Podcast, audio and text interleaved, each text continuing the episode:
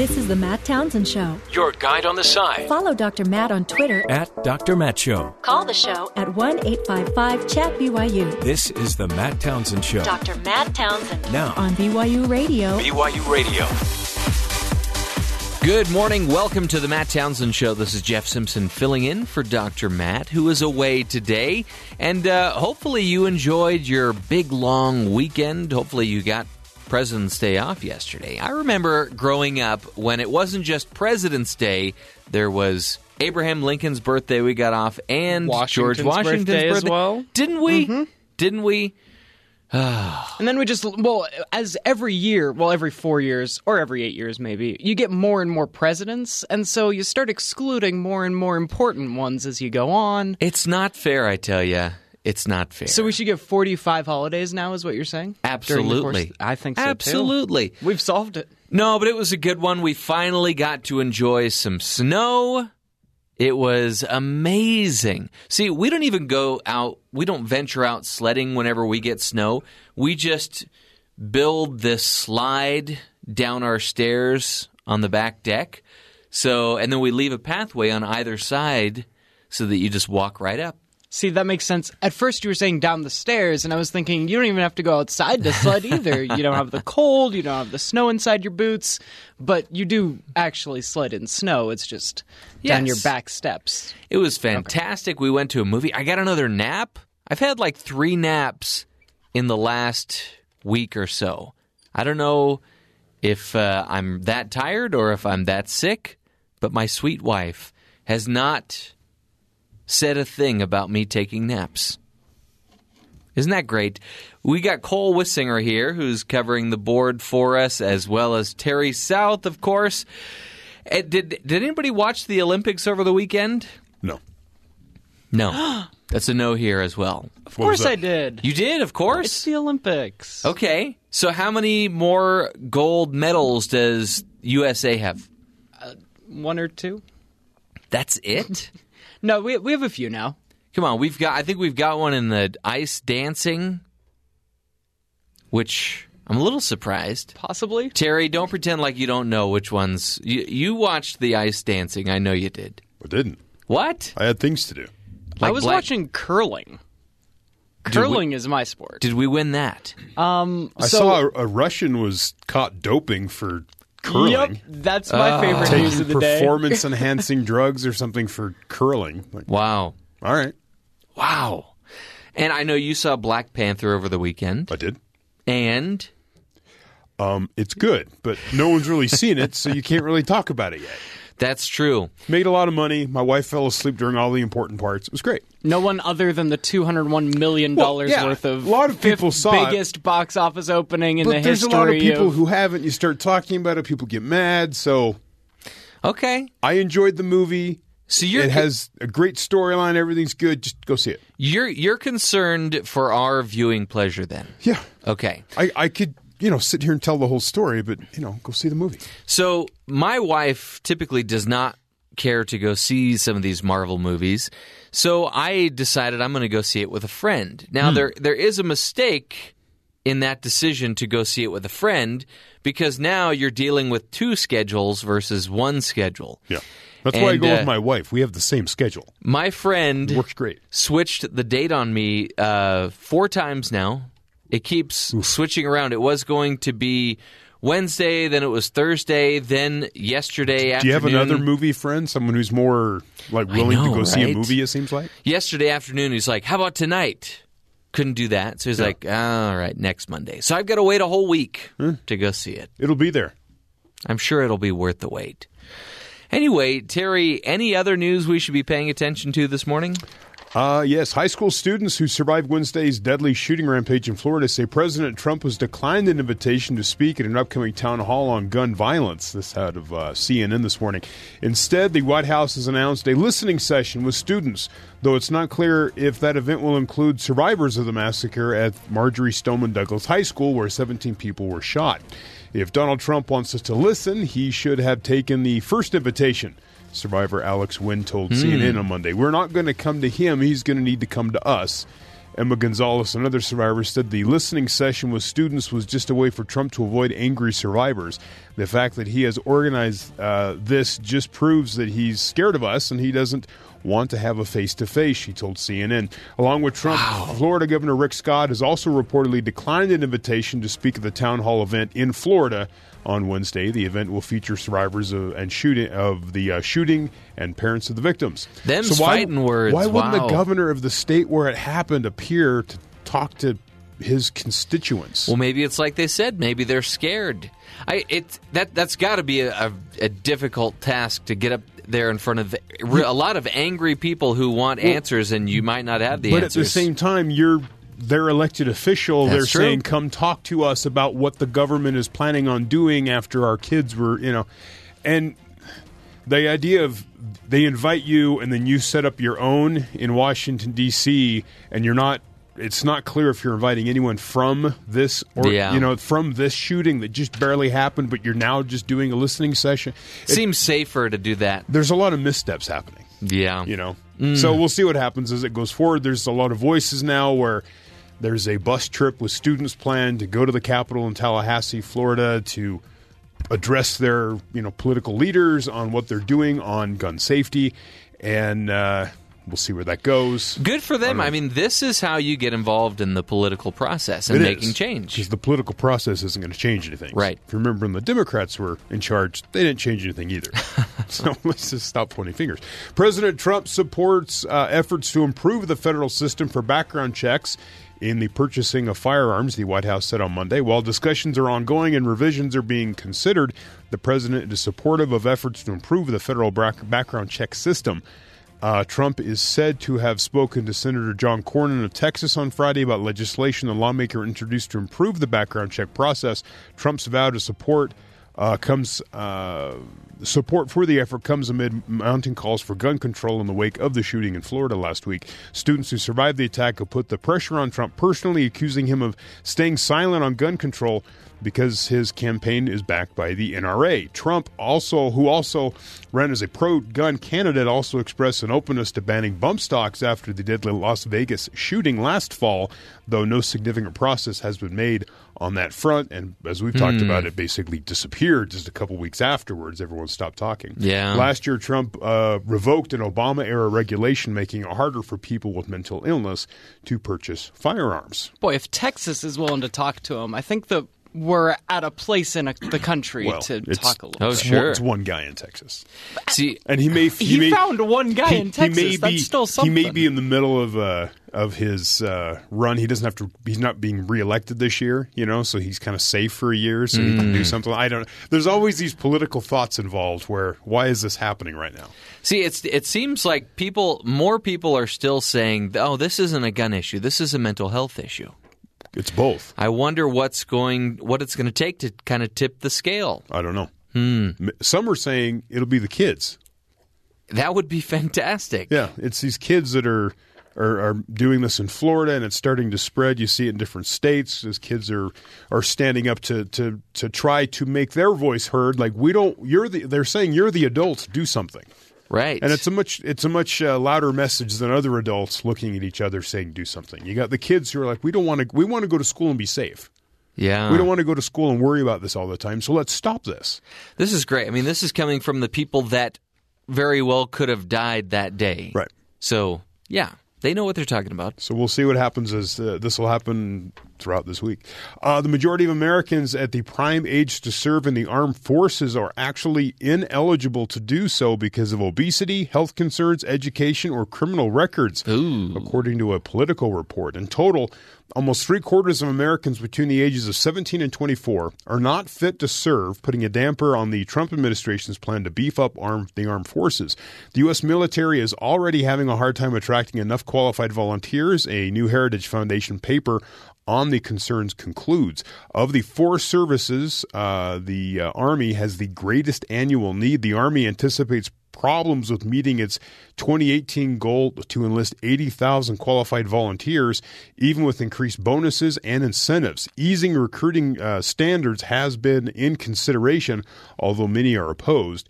They they've they cut down on the standard in the sense of if you had a criminal record, They allowed, you know, they're- dropped that threshold. Mm-hmm. They allowed more people in. They had more problems. Mm. Go figure. People who are, you know, they have that history. Sure. They they tend to repeat that. Um, they don't want to drop the physical standards because you, you Sure. need to function as a soldier. Right. And if you're obese or have other health problems, they can't let you in. And just there's not enough people that are physically meet the standard to, Yeah. to fill out the quota. Yeah. So let's let's say that they have a lot of need and they bring back some kind of draft. Let's say how old do I have to get before I'm not um, considered for that? Uh, it depends on the need. I Okay. was really concerned when I was your age because Right. you know you, at some point you you have to uh, sign up for the draft. Uh, yeah, I Right. did that when I was 18. Yeah, that's that's kind Uh-huh. of a day where you're like, oh boy, you know what's going on, and you get to about 25, 26, you start getting too old for Okay. whatever, but it's more like thirty. Oh, okay. Mm. So you got you Are got you worried, Cole? You worried that they're going to spring you into action here? You never know.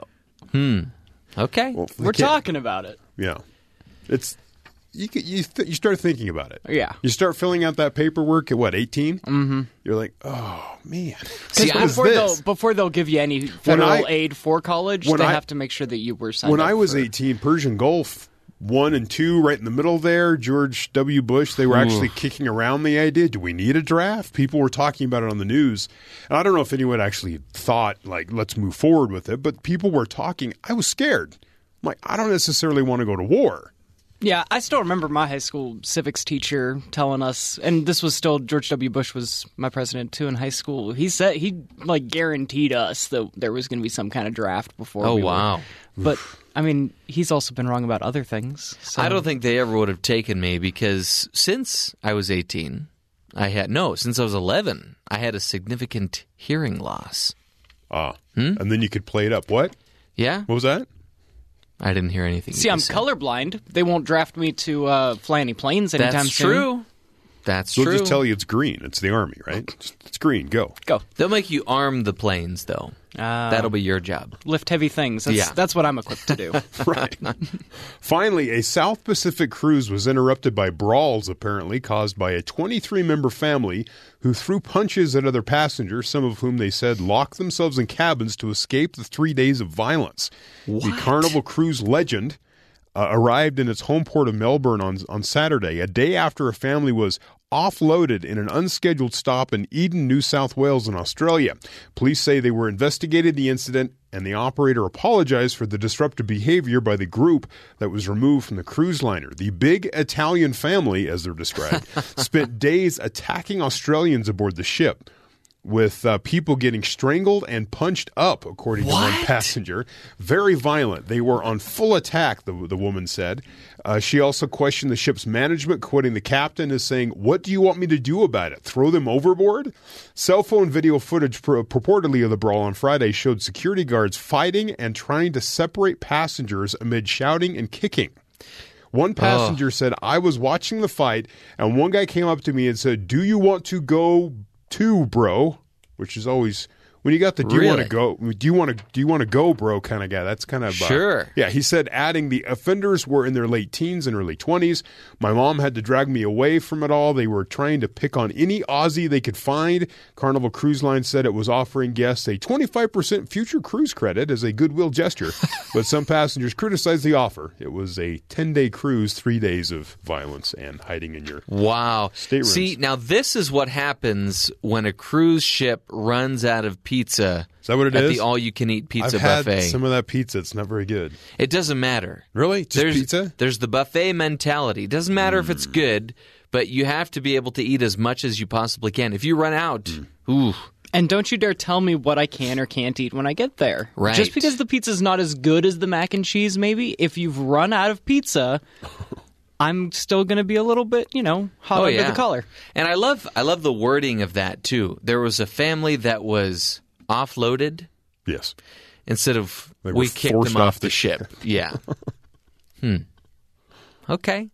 Man, I, I can't think of It's so weird because when you're on a cruise, you have like zero cares in the world. I wonder what was behind the scenes here. What could have caused this family to go off the rails like Well, you this? said a 23 person family. Yeah. If I was in close confines with my three person family for 10 days Oh, in a wow. row, things might start getting a little bit. Usually those ships are big enough you can hide in a corner and you, maybe you see your family every once in a while. How many different go- rooms did they but, book out? But in you're the looking cruise, at though? 23 people. That's, Yeah. that's quite a hmm. few. I don't know. Seriously. The video footage is crazy. You're Oh, just, I bet. Just fights all over the place. Wow, look at that. No cares. You don't have to cook. You don't have to find babysitters. You don't have to work. You don't even have to exercise if you don't want to. What could possibly have caused this? Cole thinks it's But infighting. hey, they got 25% off the next cruise. Oh, thanks. yeah. A lot of people are like, I don't know, because I don't know if I ever want to go on your cruise again. Yeah. And 25% off the next one, it's still 75% of the cruise I got to pay for. Then you have all the booking fees. Hmm. And, And you really, have they the only gratuity. got 75% of our cruise this time around That's as right. well. Just put the rest hiding in the stateroom. Hmm. Hmm. yeah, I blame the uh, the uh, pizza buffet. Not enough pizza. On a bad day, that could send me off the rails. Especially on if a I normal day, really. paid that what what thousands of dollars for a cruise. Yeah, you got to keep that thing stocked. I'm sure that's not what the issue was. Anything else, Terry? We should be Do you- wondering about. Do you get Lucky Charms? I don't. I do. I know. That, I, I, it has just waiting for it. I, I'm. It's nothing against the Irish. what do you like about Lucky Charms, Cole? The sugar, the marshmallows, the. Yes. Is there a specific marshmallow? Or they're all the same? So there's the hearts, stars, and horseshoes, clovers, and blue moons, pot of gold, and rainbows, and the red balloons. Um, they're all equal in my eye. I love them all. I'm waiting for you to say they're magically delicious. Da, da, da, da, da. That's Matt's line. You know the jingle too. So uh, Lucky Charms has announced its new first, or its first new permanent marshmallow in 10 years. Oh boy. You get a new flavor. Are they flavored? Well, so n- no, they They're all they just- all do taste just like marshmallows, but Okay. it's because they're getting rid of the little hourglass ones, which were supposed to be Yeah. temporary, and then they were brought back by popular demand, and now they're going away. So they need to replace the hourglass. so it says The hourglass was popular. yeah, yes, Popular enough that people were demanding it. Yes. Okay. It says move aside hourglass. Uh, Lucky Charms has unveiled its new marshmallow, a magical unicorn. Now that makes sense. They're retiring the hourglass marshmallow. The hourglass marbit, as they're calling it, will soon be officially retired. Um, they asked social media users to vote on which marshmallow they would like to see, and they answered by answering with an emoji. Right? Because you know Hmm. that's the that's the age group that's eating this product because Oh, yeah. it's not actually food; it's just sugar, as you pointed out. Yep. Cold. And sure enough, the newest marshmallow is a unicorn. Looks like the emoji, if there is one. Um, according to Josh DeWitt, marketing manager at Lucky Charms, which is a job, uh, the unicorn marshmallow was selected by the youngest customers. We decided to introduce a new charm with the help of keeping a magic themselves. Uh, they uh, for the kids, the keepers of magic. marketing. Um, Wasn't so- that Green Gots? Aren't they the keepers of? No, they're the keepers of gold. Sorry. So he goes, We decided to introduce a new charm with the help of the keepers of magic themselves, kids. They spoke, and after hearing, hearing their love for magical unicorns, we decided to make the marshmallow. Uh, so it was a feature hues of bright purple and blues, the first ever marshmallow to be inspired and created by kids. Oh, See, it's fantastic. I'm just grateful it wasn't inspired by another one of the emojis that shall remain nameless. The new unicorn charms have already begun to appear in original boxes and chocolate Lucky Charms cereals. All Ooh. right. See, I'm Now- going grocery shopping tonight. I know what my next cereal box is going to be. Look Are for we the unicorn. are we going to get the unicorn though in like the special edition vintage box that they come out with every once in a while? Maybe. Hmm. Okay. I'm just making that up. It didn't say. so is there a pot of gold in Lucky Charms? The pot of gold is in your mouth. See, it seems like it's the sugar bomb you get when you're done. It seems like it'd make Mm-hmm. more sense to have a pot of gold than a unicorn, especially since leprechauns are usually associated with pots of gold. Didn't Or- you hear me sing the song? Pot of gold was one of them. Oh, okay. There is. There's already one. Eh, Or I'm sorry, I think And I that- don't think there's a pot of gold emoji for the kids to vote on either. I think it technically it's pot o gold. Pots of gold. Anyway, uh, we here on the Matt Townsend Show are all about helping you learn. We're all, we are actually, we here on the show are the keepers of magic. This show can be magic. And to illustrate that, we are going to be speaking with our next guest who's going to be talking to us about learning and why it's important to learn. And uh, it's, it's going to be a great interview. It's from the author of The Ultimate Gift. How's that for a tease? When we return, this is the Matt Townsend Show.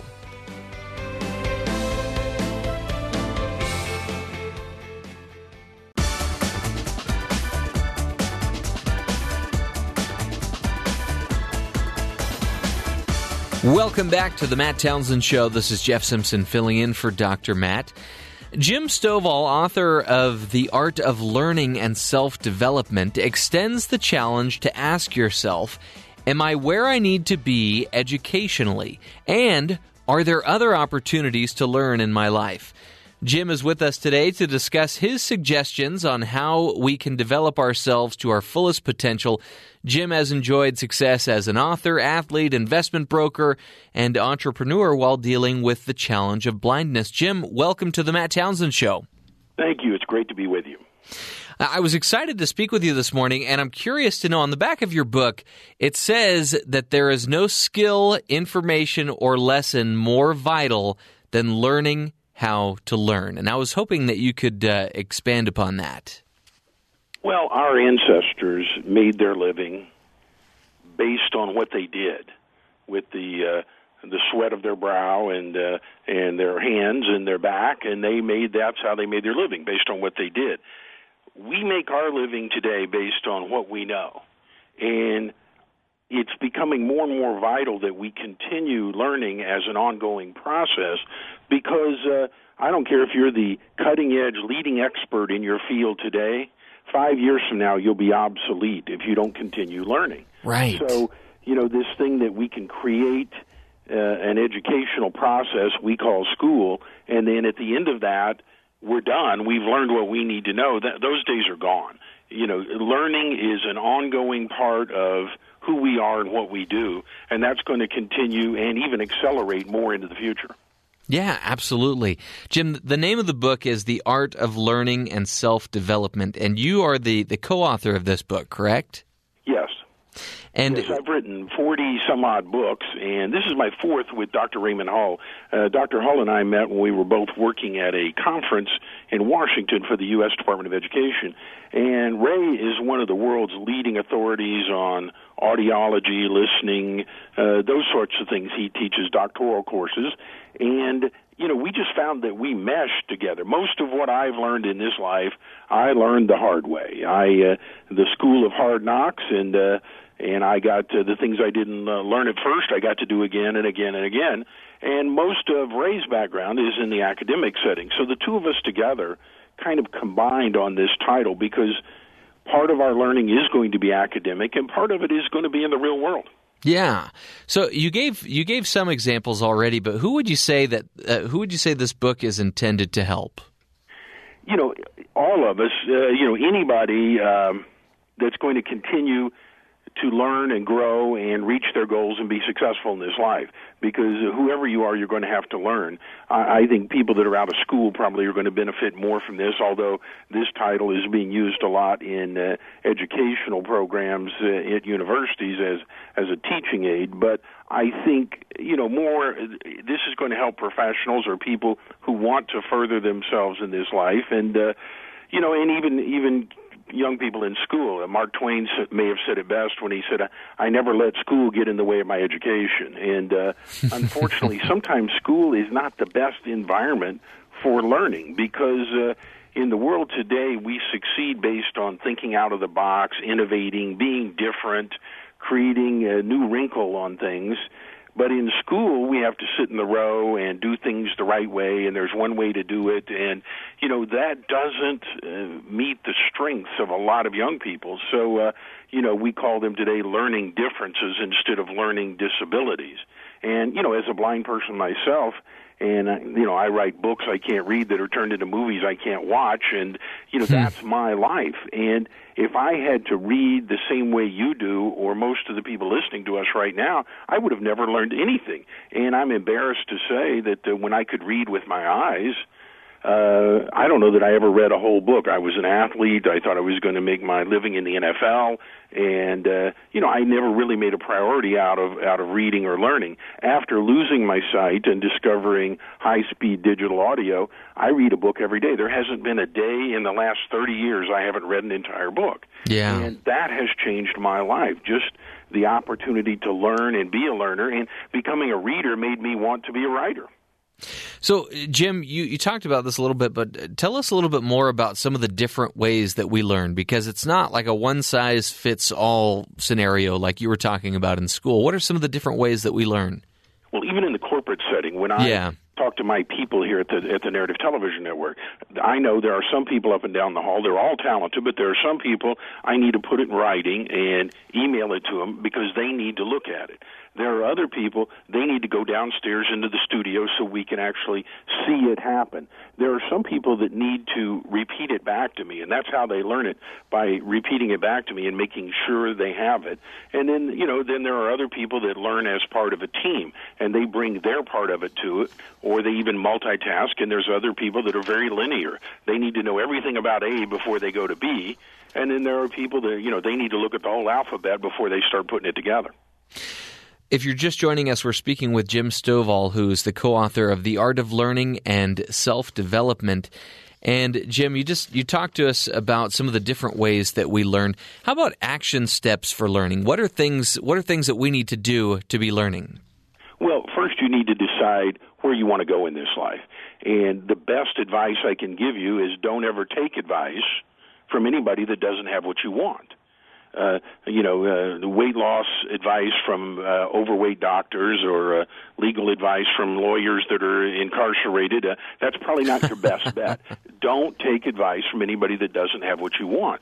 And you know, the people trying to sell you things on late night cable or things, they may or quite likely may not be the right source for that. You need to do a little work, go out in the community, and when you find someone that is is living their life the way you want to and they're succeeding in the ways you want to always ask them what do you read on a daily basis? What books are you reading? What periodicals do you read? What seminars do you go to?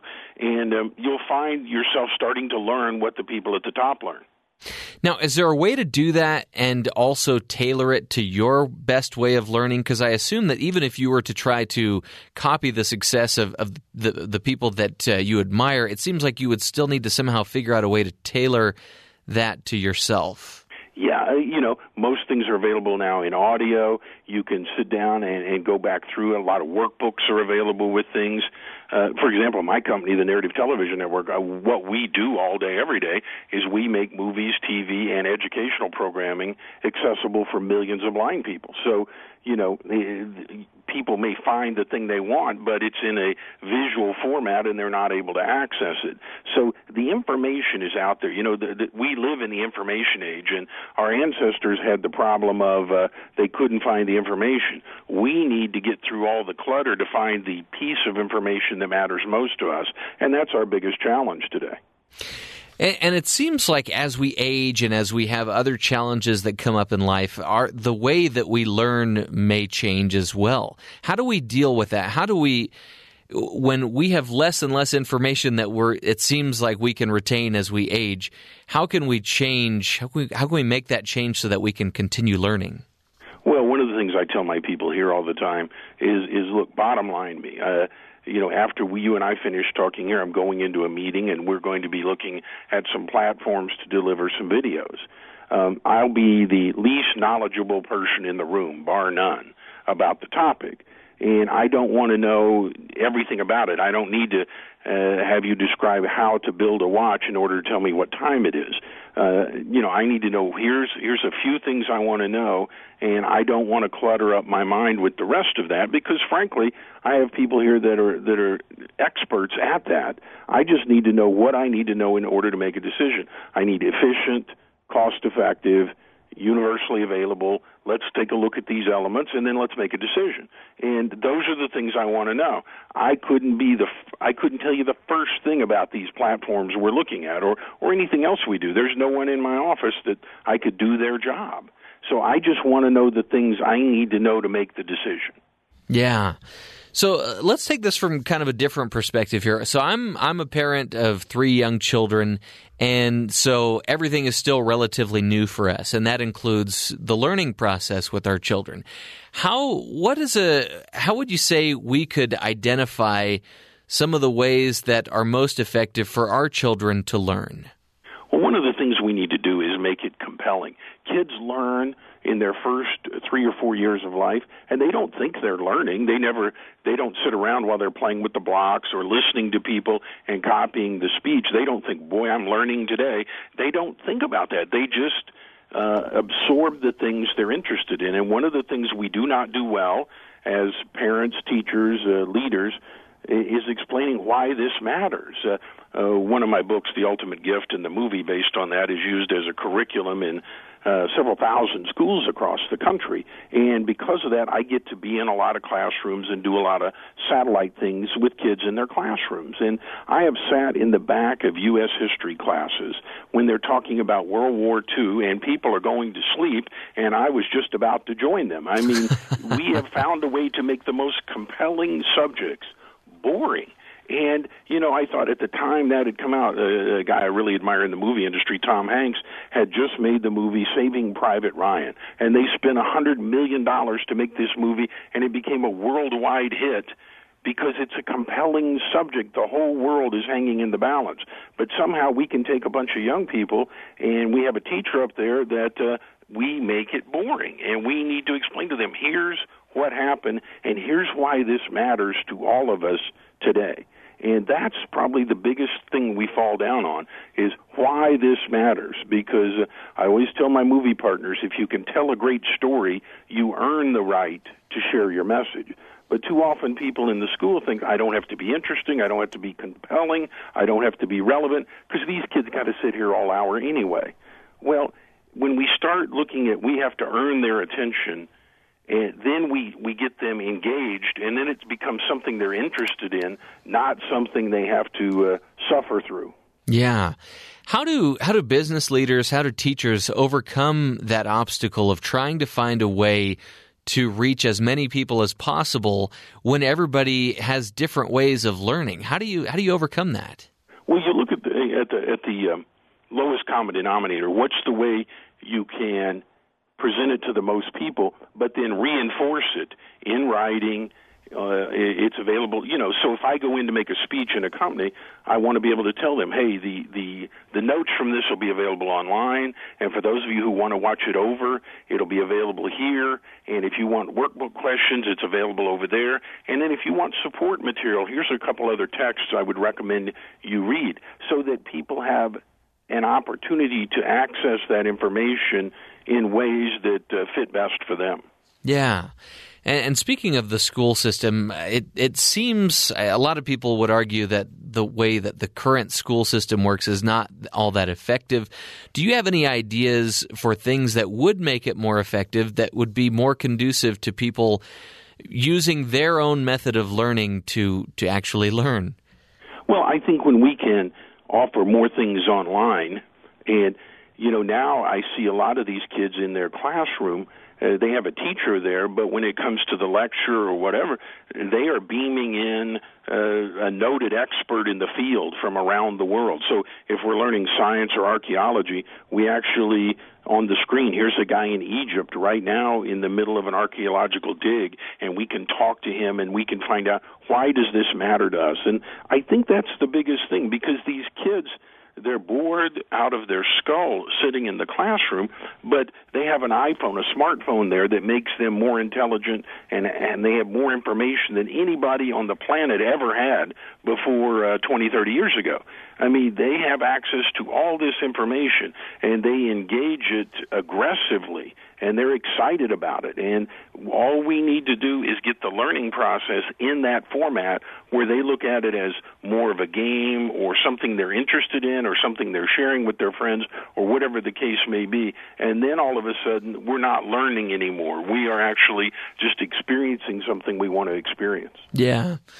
Excuse me, Jim. With with a lot of people saying today that you know it's not what you know, it's who you know. How do we get back to that mentality of it's what you know? How can we how can we use our learning to help us achieve our goals in life?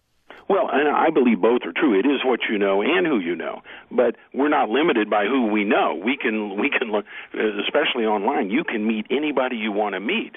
I mean, I'm a blind guy from Oklahoma that started in the TV and movie industry, and uh, I, I didn't have a clue what I was doing, and I I grasp onto this concept I call my dream team. And I thought if I could have anybody around me here to advise me, who would it be? And I reached out to people like Ted Turner and Michael Markovsky and people like that. And I wrote them a simple letter and asked, This is who I am, what I'm doing. I'd like to be able to call on you a few times a year when I need some advice. And uh, 30 years later, I still do that. And uh, when I went into the financial business, I befriended Steve Forbes. I didn't know Steve Forbes uh, from The Man in the Moon. I wrote him a letter and asked. And then when I went into the TV uh, business and the movie business, I, you know, I wrote letters to, uh, you know, Academy Award winning directors and producers and asked to come on the set and learn. And you'll find people are are very amenable to this. Now, don't think you're going to ask five people, and all five of them are going to say yes. I I've been turned down by some of the best people in the world, but that doesn't bother me. So you can you can impact what you know and who you know just by reaching out and asking. You have not because you ask not. And Jim, just just in closing here, what are some action steps that we can take today to to start learning or to identify the different methods of learning that can help us achieve our goals? Really take some time and think where do I want to be in my life? People spend more time planning their 3-day weekend than they do what are they going to do for the rest of their life. And this life we're living right now, this is not a practice game. So think, if I could be, do, and have anything I wanted in this life, what would that look like? And then once you've crystallized that in your mind, ask yourself, what do the people that are currently experiencing what I want, what do they know that I don't know, and how do I learn it? And that's that's the key to this. I, it's not about getting more information randomly. It's about targeting the information as fuel to get you from where you are to where you want to be. Well, Jim, thank you so much for your time here on the Matt Townsend Show. His name is Jim Stovall, and he's the co author of The Art of Learning and Self Development. And he's been talking to us about the different ways that we learn and the action steps that we need to take to continue learning throughout our lives. This is the Matt Townsend Show. We'll be right back.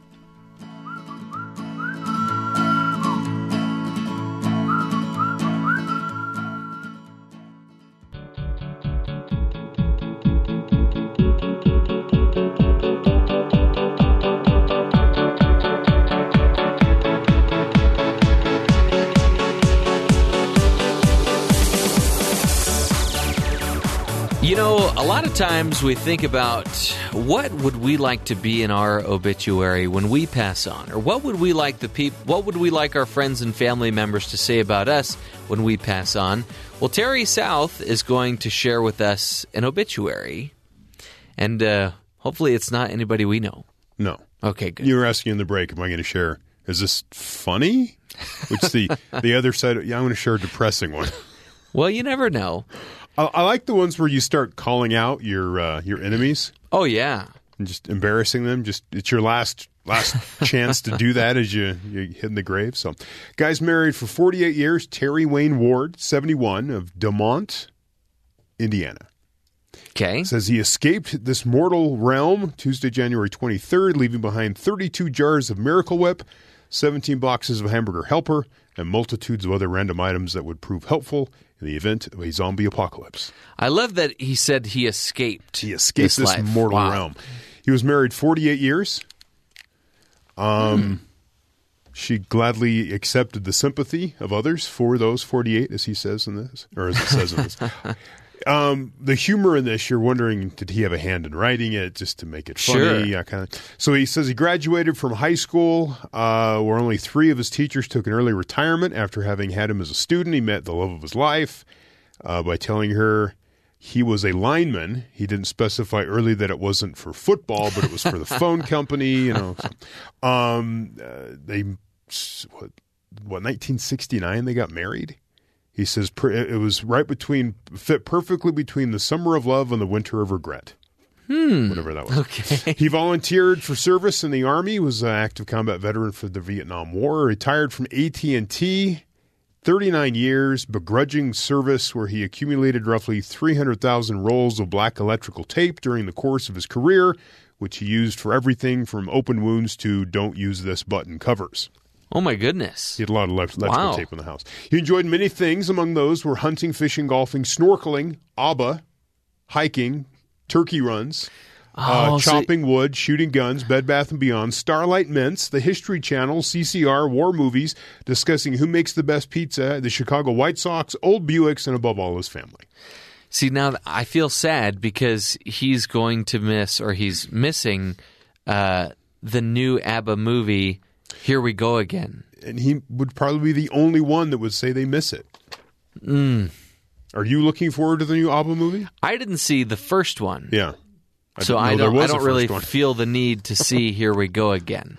Uh, he was a renowned distributor of popsicles and ice cream sandwiches to his grandchildren. He had seven, I believe. He also turned on programs such as Phineas and Ferb for his grand youngins, usually when they were actually there. He liked to watch the show, apparently. Uh, if you watch it, it's a funny show. There's Hmm. I don't of- doubt it. There's a lot of adult elements in there. Okay. Like, you know, those, you get to the Pixar movies and you have the level that the adults understand and Yeah. then the level of the kids. The same kind of concept with Phineas and Ferb.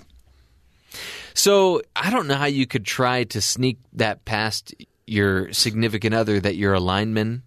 Making her think it's a football team. Yeah. How come you never invite me to your games? Right, right.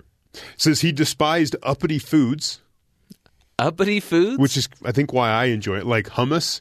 okay. Oh, okay. Give me a break. Hummus, come on. All right. So You mash up some chickpeas, give it a different name, and try to you know sail it under. There was a, a thing over the weekend. There is a shortage of chickpeas. really, Yeah, so that'll affect people's availability and uh, to get hummus. I'm like, why is this a bad thing? yeah. See, I'm I'm I, I I guess hummus is all right. I just it's really close to pumice, and that's what you use to rub the skin off your feet. So I'm you know I think hummus can also be used for that. Uh, he loved to call it bean dip instead of hummus because that's kind of what it is.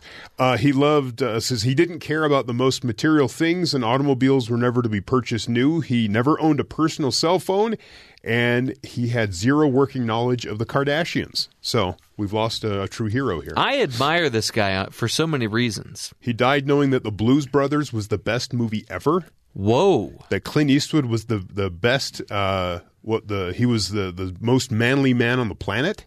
Okay. and the hot sauce can be added to absolutely any food, which is true.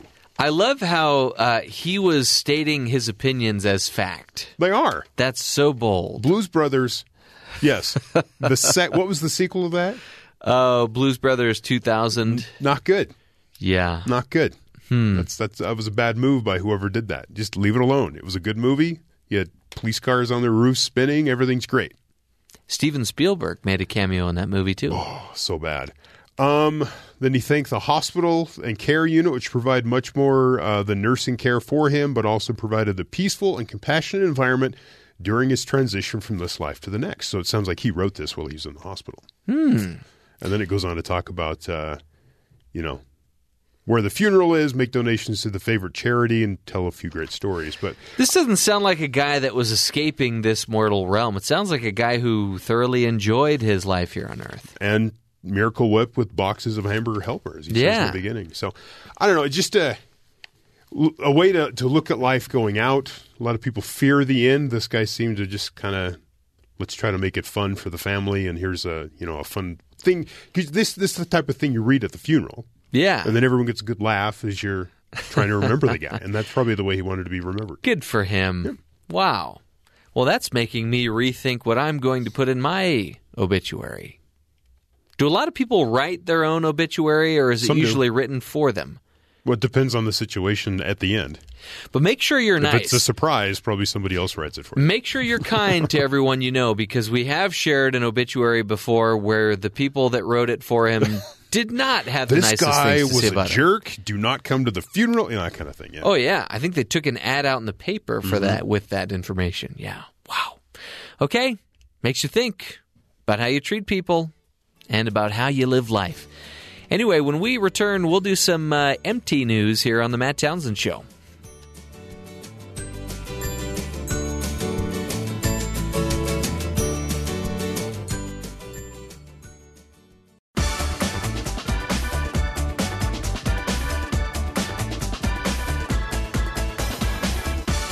Nicole, if you finished a flight and something happened after you If landed, I finished the flight? Yes. This is a low bar we're setting. Okay. So I've successfully gone on an airplane and landed. Yes, and let's just say something happens after you've landed. Would you would you be more inclined to be just grateful that you made it safely or oh dear, this was not a safe flight and we're just now finding out about it? No, the the standard is you successfully complete the flight. I, I don't need to be grateful every time that completes its thing. I think there needs to be a little bit of a higher bar set. Okay, well, hear this out, or hear me out. All right. An airline has blamed a passenger after the door of a packed plane fell off. the Dana Air flight had only just arrived at its destination and was taxiing on the runway when the emergency exit door came away, causing a poof like explosion, one passenger reported. I, I don't think I've. So this is a cartoon airplane. I would Okay. never describe an explosion as poof. that I mean that brings to mind like pillows, you know? Yeah. Uh, maybe if a pillow factory exploded, that's the sound it would make. The flight was noisy with vibrations from the floor panel. I noticed the emergency door latch was loose and dangling. This was a, a- one of the passengers. When we landed and the plane was taxiing back to the park point, we heard a poof like explosion followed by a surge of breeze and noise. It was terrible. Another passenger told CNN he saw that the door was not properly latched before takeoff. I uh-huh. was one foot away from an emergency from the emergency exit door, so I could see the handle was popping out. He said. We informed one of the air hostesses who insisted that it was locked, but Dana Air denied the door fell off as a result of a mechanical issue and instead blamed a passenger. Oh, that'll go over well. See, the lesson the we learn to- here is Yeah. that when they walk up and down and they say, "Hey, are you prepared to be sitting in this emergency exit aisle?" Yeah. Say, "No, I am not prepared. Please take me as far away as possible from this door that might just poof open." please take me off of this flight altogether. and yeah, I mean, can you imagine that's going to create a bit of a PR nightmare? Blaming Because passengers. airlines have never dealt with those before. Well, just with all the stuff that's been going on on airplanes lately, you don't blame the passenger, especially if it's a piece of machinery that's not functioning properly. passenger's always right. I guess. I guess you're right. Anyway, we're going to continue the fun here on the Matt Townsend Show when we return. BBC News is up next.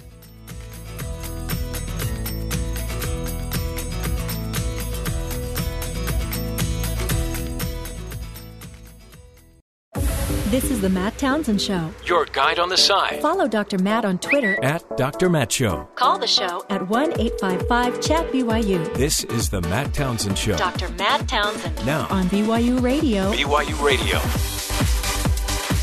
Good morning. Welcome back to the Matt Townsend Show. This is Jeff Simpson filling in for Dr. Matt. We've got Terry South here as well, and of course, Cole Wissinger.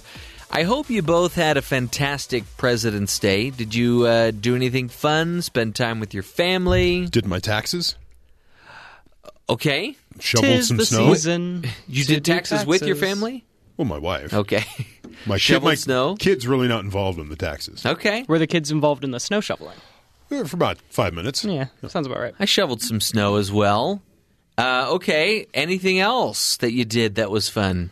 Got new tires on the front of my car or back of my on my car? So you ran errands. Yeah, basically. Okay. well, the reason I ask is because we we did a ton of fun things. We went to a movie, we went shopping, we played in the snow, we played games, we played video games. Jeff only brings it up so he can brag about his weekend. No, no, no, no, So- no, no, no, no. Oh, I, I played video games. It's just that's something that happens is so common. I don't.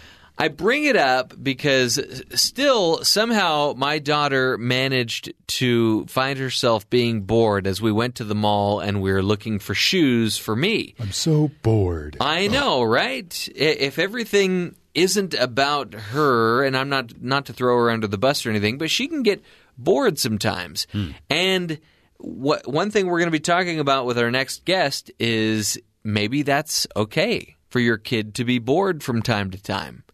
So I'm curious to hear what she has to say about why it's okay for kids to be bored. Because I, I think she's very much a miniature version of me. I try to do as much of the fun stuff as possible and try to not do as much of the painful, obligatory stuff uh, that we have to do every The day. errands. Like taxes. Yes. Oh, I'm so grateful that I married an accountant.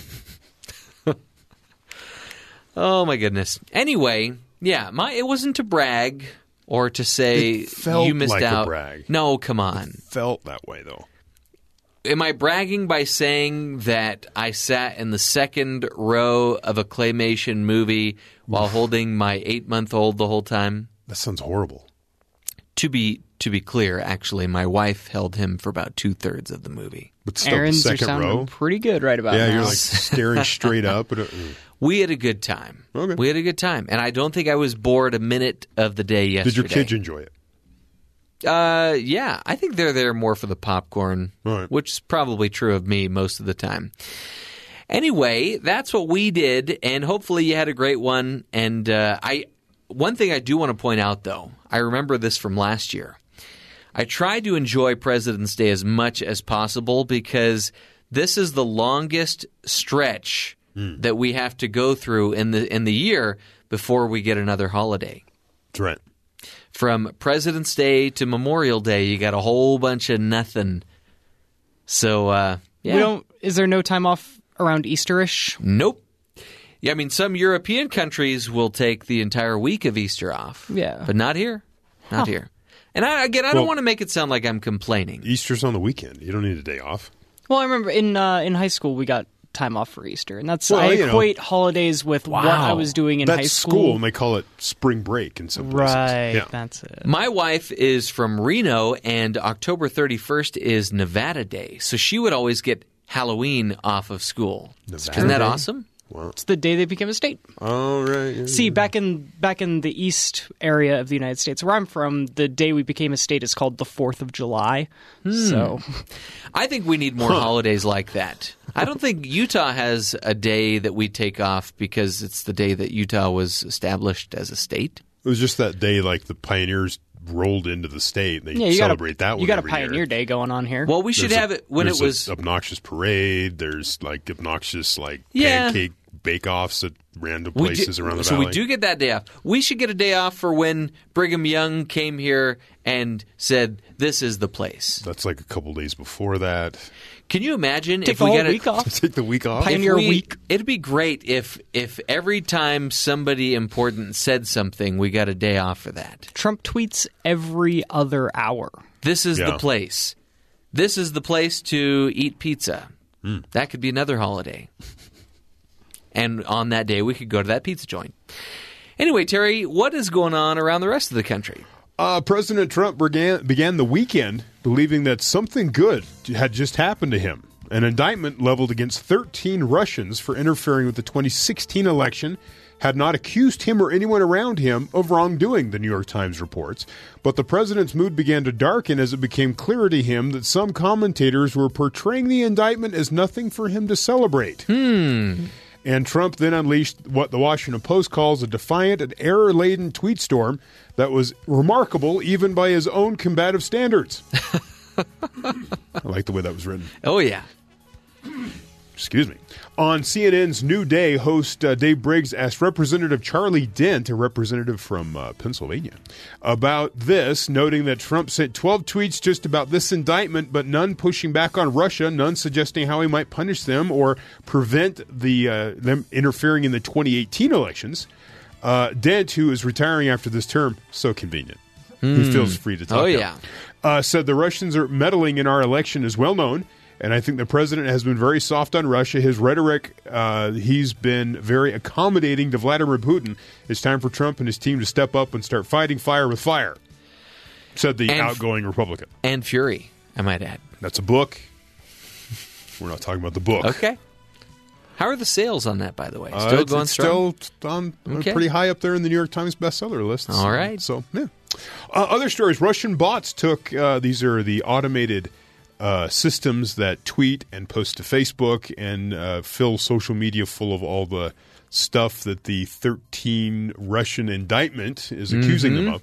They're continuing. Russian bots took advantage of Americans' division over gun control and Second Amendment within an hour of the shooting at Parkland, Florida last week. The New York Times reports after initial reports of the attack, hundreds of posts from Twitter accounts linked to Russians uh, to Russia ignited rumors that the suspected gunman Nikolas Cruz had Googled Arabic phrases before the attack. The account also jumped on hashtags like uh, hashtag Parkland shooting, hashtag AR15, hashtag NRA, while other bots pushed for gun control now and gun for me now. Those are different hashtags. This is pretty typical for them to stop to hop on breaking news like this. Explained New Knowledge's Jonathan Morgan, who works to track disinformation campaigns. The bots focus on anything that is divisive for Americans almost systematically. The bots use similar tactics during the presidential election, pushing uh, for support of specific candidates and stoking Islamophobia and debates over immigration. They focus on anything divisive for Americans. They are really busy Yeah, little bots. There's a lot to be divisive over, Busy but bots. and you just see it just flood the entire. There's uh, and so when you look on there, you think these are actual people talking, but it's just computers talking back and forth to each other. Are these bots the ones leaving positive reviews on Amazon products? It could be. that tricked me into buying them. That was part of the uh, the indictment they put they they brought down against the uh, Russians that will never actually be indicted because they live in Russia. They're not here, but this is the legal way of presenting information with an indictment, right? Yeah. So what they said in there is that they they would jump into chat rooms and they would have discussions with themselves. Hmm. Right. So you see a newspaper story, it's about gun control. They go down into the chat room and they'd put up a positive gun control message and then they would attack that same message. And then they would attack that and they just go back and forth, positive, negative, fighting with themselves. And then other people see it and they're like, wow, there's a lot of comments on this. So they're they're stoking a fake argument. There's no argument. No one is arguing with each other. It's one person creating both sides of the argument, and that's how they would do it. Maybe that's why we see so many five star reviews and so many one star reviews with really nothing in between. Could be. Hmm? Could be. They also pointed out that this group that the, that the indictment came down, they had a uh, a group that was working on search engine optimization, mm-hmm. a group working on uh, tracking the amounts of likes on certain posts, and it was set up just like any other marketing company with a social media wing. I interviewed at one of these companies. And I sat down and went, "This seems kind of weird. What do you?" So you guys are creating discussion of a topic that no one's talking about, and they went, "Well, yeah, but we're doing it for a good cause." And I'm like, "You're selling TV to people. This, I mean, how is this a good cause? It's like, why can't you just let it happen naturally?" He goes, "Well, it doesn't happen fast enough. We need to to seem bigger so that people are more interested." And I'm like, Yeah. hmm, okay. And then when it, I mean, when you're dealing with like buying a cable TV subscription, I don't know what the moral, you know, where the moral rules are with that. But when it comes to the election of our elections here, that's problematic. But then if it comes out that we do this in other countries, hmm. is that problematic? But we're doing it for a good cause, right? We're doing it for democracy. So this is like the Batman mentality. Yeah. Doing the right things for the wrong no, doing the wrong things for the right reasons or the other way around. Could be. See, it's confusing, right? Cuz he didn't he tap phones in The Dark Knight in order to catch the Joker? Yeah. He did. And I think Morgan Freeman resigned as a result of it. He did. He said, I'm done with this. But they caught the Joker. Yeah. Hmm? So does the end Spoiler alert. justify the means? Yeah. These are the questions we should know. Moving on. I'm surprised you didn't want to talk more about The Dark Knight. I do, but Okay. All right. We have to know our audience, and I don't know if they do. Rick Gates, the former Trump campaign aide indicted on money laundering charges in October, has agreed to testify against former campaign chairman Paul Manafort. The LA Times reports Rick Gates is going to change his plea to guilty, a source was quoted as saying by the Times, adding that the revised plea will be presented in court within the next few days. Gates and Manafort were the first former Trump aides to be indicted amid special counsel Robert Mueller's Russia investigation, with both pleading not guilty last fall to fraud related charges. The corruption of or the cooperation of Gates Manafort's longtime business part- partner would be the cherry on top for Mueller's case against Manafort, a source told The Times. But the same source said the former aide likely does not have information to turn the screws on Trump, who has repeatedly dim- dismissed the Russia probe as a hoax. Hmm. So now they're trying to. The, people are going to jail. It just depends on who and for how long, and this is part of that process. Okay. And there's, you know, 13 Russians indicted that will never actually see a courtroom because they're in Russia. But it's still and a one's hoax. an oligarch and he's rich. Yeah. Still a hoax, though, right? It's all a hoax. uh, finally, we talked before about the Tide Pod Challenge, where brilliant young people were eating laundry detergent pods. There Do I was have no to defend sarcasm. my generation again? It is Yeah. your generation doing this. And they were, you know, let's see if you can do this without getting sick. It's laundry detergent. And it's concentrated, so it's going to explode, right? You know, in my house growing up, getting soap in your mouth Yeah. meant that there was a punishment. It was a punishment to get your mouth See, washed out. And I thought my mom was insidious. She used liquid hand soap. oh yeah, we got some which of is that. probably dangerous. But I mean, this the idea. It goes in and it's inst- You don't have to like. No process has to happen. It's already in liquid form. It's all over your mouth, and it's it's there for like an hour. And okay, so I don't say that anymore. At least not around my mom. so what are the darn kids doing now, Terry? new, new to your YouTube, if you can find it, is the hot coil challenge. oh boy. Yeah. Okay. So just when you thought these so-called internet challenges couldn't get any more dangerous, a new online trend is gaining some popularity. The internet was introduced to the hot coil challenge recently, and it's got many people worried about the human race. Mm-hmm. It's just as it sounds. People are turning on the stove, getting the coils hot, and putting their arm or other limbs on the stove as long as they can. Some are posting these videos to YouTube. See, now if this were like people cutting themselves, Yeah. we, people would be worried and you'd be going to a psychiatrist, Mm-hmm. you know, they'd be worried that you have severe depression issues. Correct. Are people going to say that about this or is oh they're I just bored? They're just E- bored. either way, if you do this, you scar yourself, Mm. and you know have to deal with the fallout of whatever degree burn you end up giving yourself. Are they trying to get out of a test? I'm not sure. Are they just trying to cook in the first place? No, no, Because no. I have a roommate that Could use some help. is- he tried turning on the stove and tried cooking something. He put oil and so, anyway, it all splattered out, and he has a ridiculous scar right now on his forearm. Oh wow. Um, just from genuinely attempting to cook a thing as a young male that doesn't have a lot of experience with it. Yeah, th- or th- stoves. This is all or people anything. people seeking likes, Uh, people seeking comments, people seeking followers. That's what this is all about. yeah, it's bad. That's scary. It's What does good. that say about the people that are liking these posts? They're we wanna- enablers, we want to see more of that. says. Keep it coming. Maybe this guy likes the way that he his cooked flesh smells, No. which is a whole other topic of discussion. Very worrisome. Uh, so your friend, your your friend or your roommate, Roommate. became a uh, an unwitting participant in this Yeah, we should have videotaped challenge. him just trying to cook, and it would have gotten similar amounts of likes. Apparently, It's other so people's sad. pain. That's what America's Funniest Home Videos was founded upon. Was That is laughing true. at other people's pain. That is true. Wow. You just blew my mind. I forgot all about America's Funniest Home Videos with Bob Saget on ABC. And now it's on the YouTube whenever you want it. Just similar stupid people doing stupid things. Please Right. promise me you're going to refer to it from now on as the YouTube. Yes, absolutely. the YouTube. Like the OC. Remember when they tried to make that a thing? Hmm. And I'm from the OC, and nobody from there ever referred to it or does as the OC? Yeah. Anyway, Terry, anything else you want to talk about? I have a story from Moscow. Okay. Today it's a Russia News Day. It's a here. Russia news day. Mm-hmm. They recently had an incredible snowstorm. As did we, In but a- probably but nothing like theirs. Theirs was incredible. In a 24 hour period, they got like, was it nine? Was it, how much was it? It was like three to five feet of snow or something. Oh, my Just goodness. incredible amount of snow Wow. that hit them. So people have been trying to get certain communities to plow the roads. Yeah. Because uh, apparently there's certain areas where they just won't plow your road, which is like my neighborhood. it takes them forever to get there. I think it's because you wake up to show up to work at like five in the morning. Well, there's that. But, uh, yesterday I was home.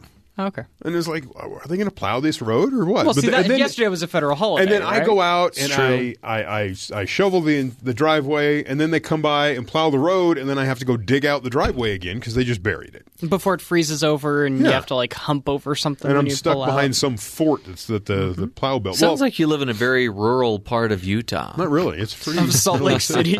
Says uh, Moscow residents say they have found the only way to get the council, the city council, to clear snow is to write the name of opposition leader Alexei. Read that name that's underlined. You went to Russia. Let's see. That would be. Um. Uh. Wait. This one right here. No, it's underlined up here. Oh, okay. I, there was another one underlined. Alexei Navalny. Navalny. So they write the opposition leader. Mm-hmm. So they post on Facebook and Twitter. They've received thousands of likes after disgruntled residents took to social media saying that they've tried spray painting Navalny on the city's deep snow out of frustration at the authorities' snow, slowness in removing them. One said that the, the move prompted immediate reaction that the council workers removed the graffiti within hours. So you call and call and call, no one will come. You spray the opposition leader's name, put it on Facebook, and they come and remove it like within hours And this, immediately. when they say graffiti, let's remember they're doing this in literal just snow, They're- right? They're not Yeah. actually graffitiing no, anything. they just write the name in green paint on the snow. Right. And so You Mr. just get rid of the snow. Mr. Navalny is Russia's best-known critic of Vladimir Putin. The state media never mentions him by name. President Interesting. Putin famously We just refused. did. Uh, Putin famously refused to call Mr. Navalny by his name, usually referring to him as that person when asked about him. you know who. Moscow has seen huge snowdrifts pile up this year and has been experiencing some of the heaviest snowfall in decades. A member of a local citizens group in the cities uh, in, in Moscow says that she was inspired by a journalist that uh, residents write Navalny on unwanted snow if they could get municipal workers to remove him. She posted the pictures, and as she said, within an hour or so, it was gone, just wiped away because, again, that guy's name cannot be spoken and cannot be seen in Moscow. See, this is uh, this is another uh, example of how people can stand up, get working, and they can have government. You know, action. Go to work. Right? Yeah. Now, in other places, city workers showed up, took their shovels, and mixed the snow up to break up the paint, and then left. They didn't actually remove the snow. They just Oh, messed boy. up the name in the snow so it can't be read by anybody. Hmm. So, to that level, is that the people that work for Vlad are out there making sure this guy's name is never seen in public. that's crazy. But they're trying to get snow removed. so. It's like he's Voldemort or Beetlejuice. Although at least with Beetlejuice, you could say his na- name twice before something bad happens. I don't want to find out what happens. It's a fun movie, though. You should check it out. And uh, something I might do, I might be likely to do on a boring day. But I think it's okay to be bored. Cole, I would love to just be bored for once. Wouldn't you? Yeah. Okay. Well, when we return, we're going to be speaking with Nancy Colier, who's going to be talking to us about maybe it's okay for us or our kids to be bored. When we return, this is the Matt Townsend Show.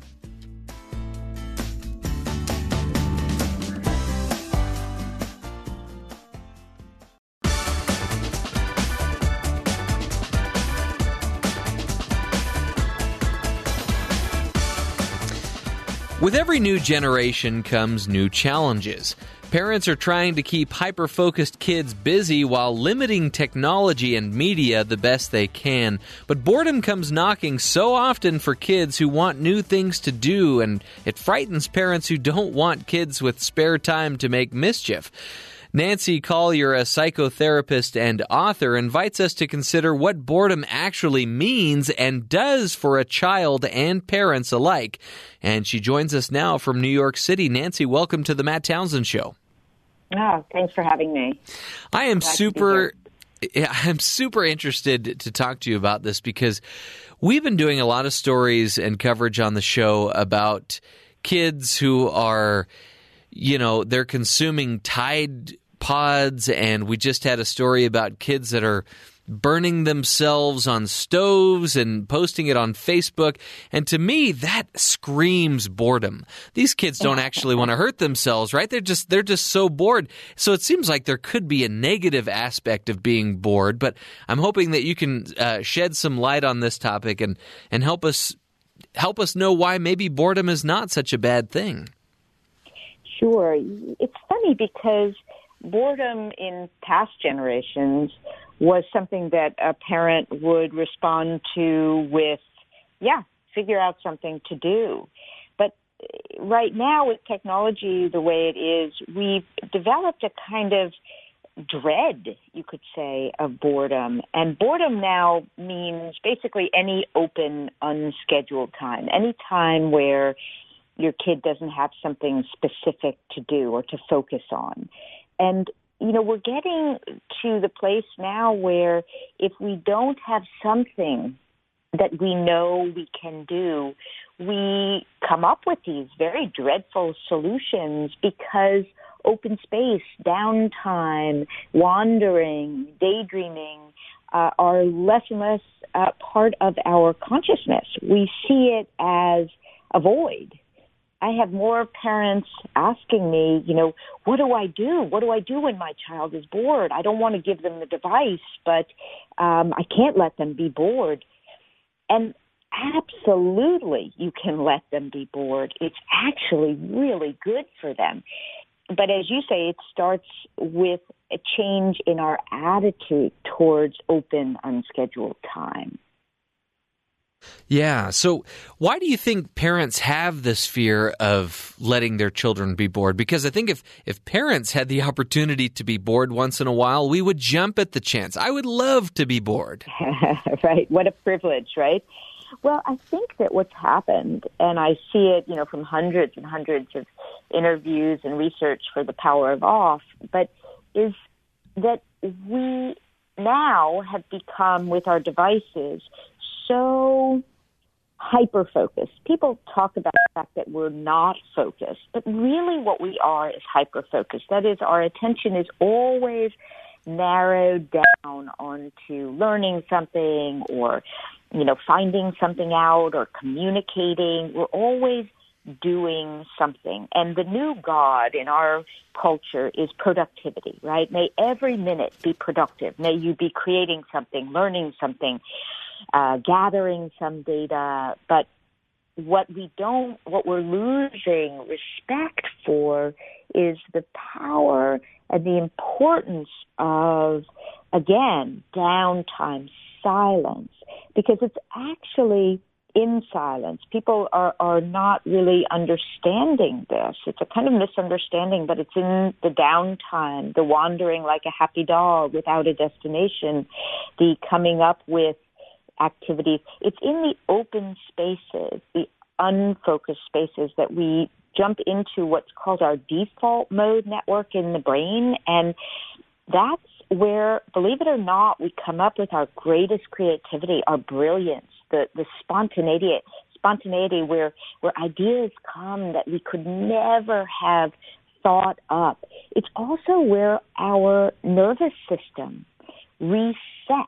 It's where our brain, when it checks out from all the stimuli, when it starts to not have to focus, it reboots, if you will.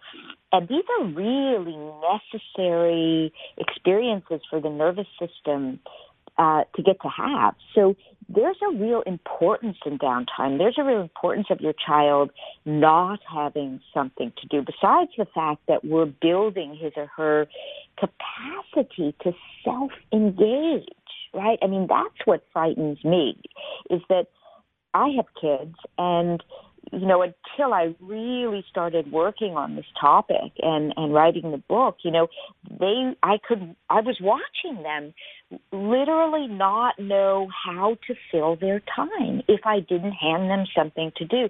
Well, that's a skill that we need for life. How to engage ourselves, how to use our imagination, how to come up with an activity, not just have something put in our face and passively receive it. So how do we change the attitude is to start to educate, for one thing, educate parents that downtime, the gaps, if you will, between focused moments are as important as the focus moments. The, the, the brain, the nervous system, the consciousness are all learning in those times and developing really important skills.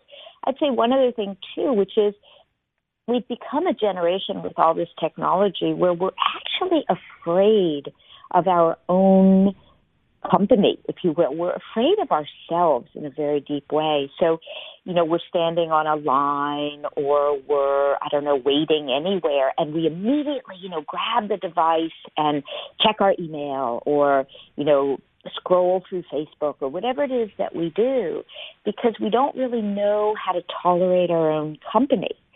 And from years and years of talking to people about just this topic, it's very clear to me that there cannot be any sense of well-being if we cannot learn to be with ourselves. So a part of boredom is, oh, right, I'm not in a void. I'm not without anything. I'm actually with myself. And that's a destination. That's so interesting, too, because, yeah, it seems like a, a, lot of us can't even go to the bathroom without having something else to do besides that one task, you know? That's right.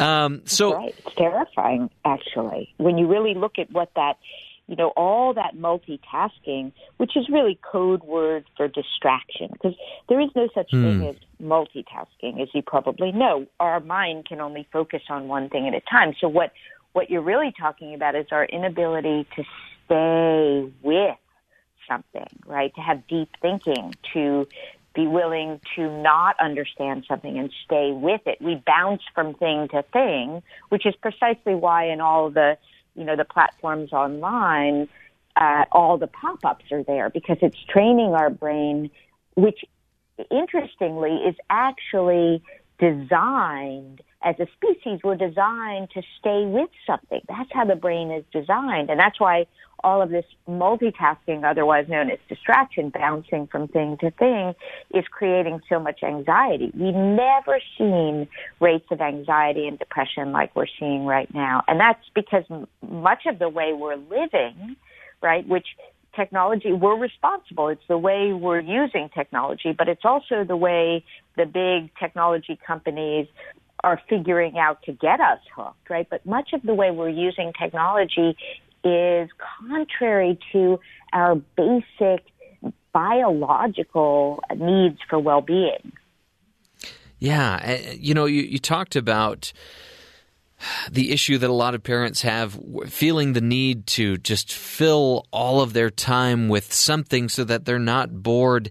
Do we, as parents, do we stunt our children's creativity when we're doing that, when we're filling their Absolutely. days with planned activities?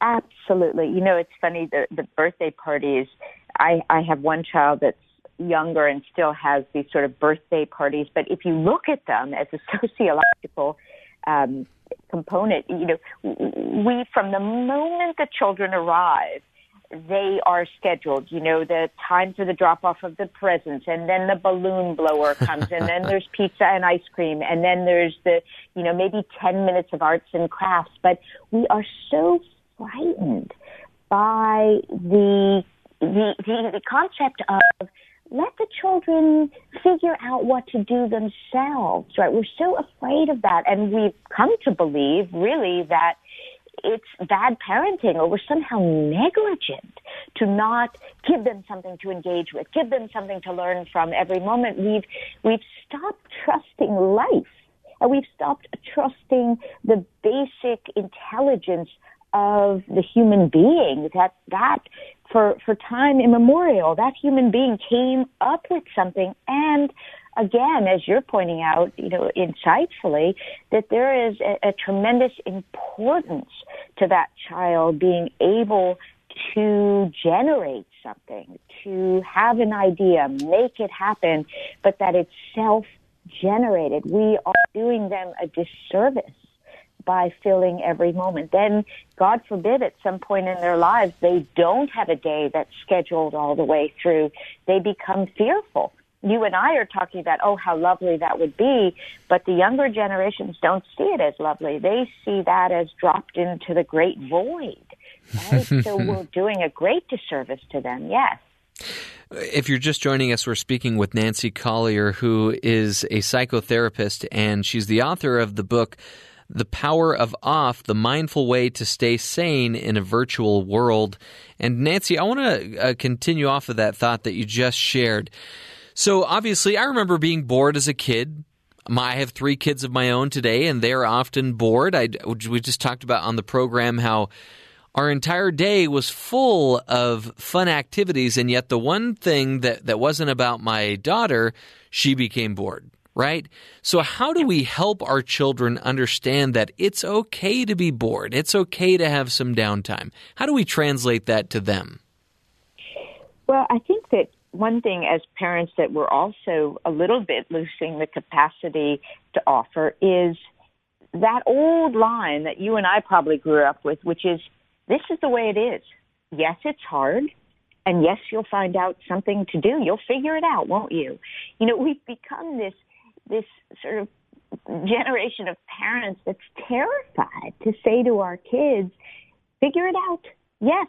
Is it is it easy? No, right? We, we accommodate and we, we think that anything difficult, anything that you know they might have to challenge themselves about, is somehow again bad parenting.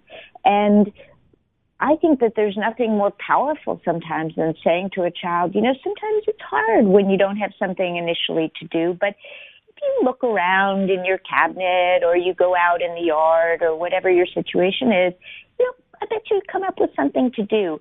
And 99 out of 100 times, you'll find that kid in 15 minutes getting fascinated by something.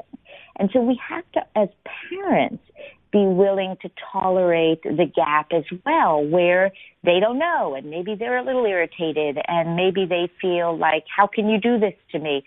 But that's becoming a kind of mindset, a paradigm we live by that to ask our children to do anything that challenges them is somehow not okay. I, I give parents permission to let their parents, let their kids be challenged it's not it's not about saying to the kid, you know, sorry, you're out of luck here. It's acknowledging, yeah, it's actually kind of hard at first when you don't have an activity, but hang in there. Let's see what you can come up with, or let's maybe together look in your thing and what do you want to do with this?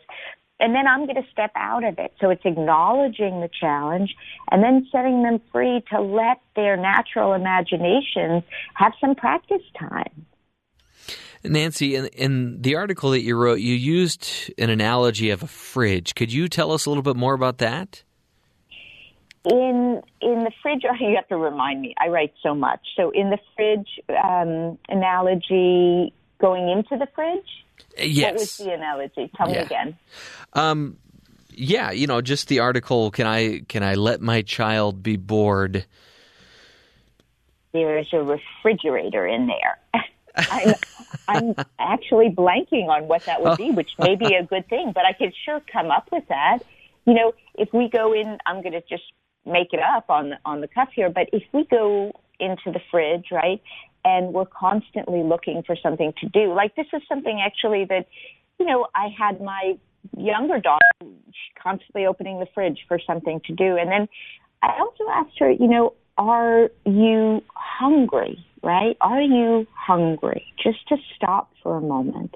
And again, talking about this external versus internal uh, switch. Can we look inside ourselves for what's interesting? We're so trained these days to look what's on Google. What's on Google? You know, even myself, when I go to write an article, something is interesting to me. You know, my my brain these days is starting to look outside. Like well let me find some research on it first. Let me but in fact we've forgotten that we can know things from our own experience. Again looking inside. I asked my teenager last weekend what she wanted for dinner and she said well let's go look at let's go look at photos on pinterest. And i thought well isn't that interesting? Like our inclination now is to look outside ourselves for what's interesting, what we want, how to make meaning out of our experiences. And again, this idea of looking inside first as a destination, as a place that we can know things from our experience, we are kind of training ourselves out of that. And again, that for me, you know, is a very dangerous thing just in terms of the psychological development of our children because ultimately it's our relationship with ourselves, our interest in our own experience, our interest in our thoughts and feelings and all of what lives inside us, our knowing ourselves that really creates healthy adults and adults who feel a sense of wholeness. So starting to introduce that idea to your children when they're looking outside for the answers. You know, my self worth is based on likes or popularity or how many people responded, you know, with an emoji, right? Again, bringing that back to how you feeling about yourself? How do you feel about that conversation you had with that friend? Introducing ourselves in in our conception of self, if that if you understand what I mean. Yeah. Nancy, really important stuff. Absolutely. And Nancy, just in closing here, what would you say? What are some skills that we can develop and that children can develop to combat boredom? Or I guess uh, the better question would be to combat this need to to not be bored at all times. Right. So a lot of it it depends on the age, but for the younger children, it's really up to us parents to introduce this idea of the wonder of downtime. You know, it's the parents' fear of it that the children are responding to. It's the handing the child the device every time there's a gap, as if it's something to be filled immediately. It's the parents' abhorrence and belief that they're doing something wrong um, that that starts the child's fear of it. So a lot of it has to do with the way you teach your child to relate to uh, downtime as an opportunity to build their creative skills, to generate imagination, that that's where brilliance happens. That's where we get the real answers to questions when we step away from them and take a walk. So our relationship with downtime and what we model for our kids is of most value and then how we talk about it and our willingness to be a little bit fierce about it. That's right. You have to come up with something to do. I know John and Jane and Billy and Barbara, all their parents, they, they let them have the device in between activities, but I'm not that parent, right? So I encourage parents to be the light in the darkness, to be the sanity in the insanity. Step up and, and stand for something that ultimately is going to serve your child throughout their life, perhaps more than anything. Well, Nancy, that's great advice, and we we uh, really appreciate your time here on the Matt Townsend Show. Her name is Nancy Colier. She's a psychotherapist and author of The Power of Off: The Mindful Way to Stay Sane in a Virtual World. And she's been letting us know that you know it's okay to be bored from time to time. Let's just be bored, right? I plan on being bored uh, later today, hopefully, if all pans out. When we return, we'll continue the fun here on The Matt Townsend Show.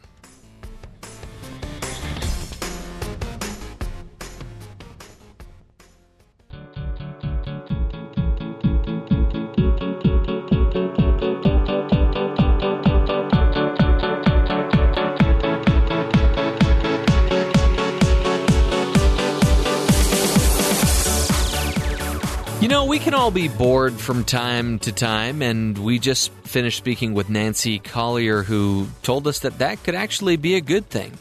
And sometimes when we're bored, we tend to make life a little less pleasant for other people close to us. And what I mean by that is, you know, we just the other night we heard some people outside making a lot of noise to the point where you know we have to do a double take and say, "Is somebody all right? Is somebody being hurt?" But it's just kids out having a good time. Cole, how would you handle a nosy, I'm sorry, a noisy neighbor?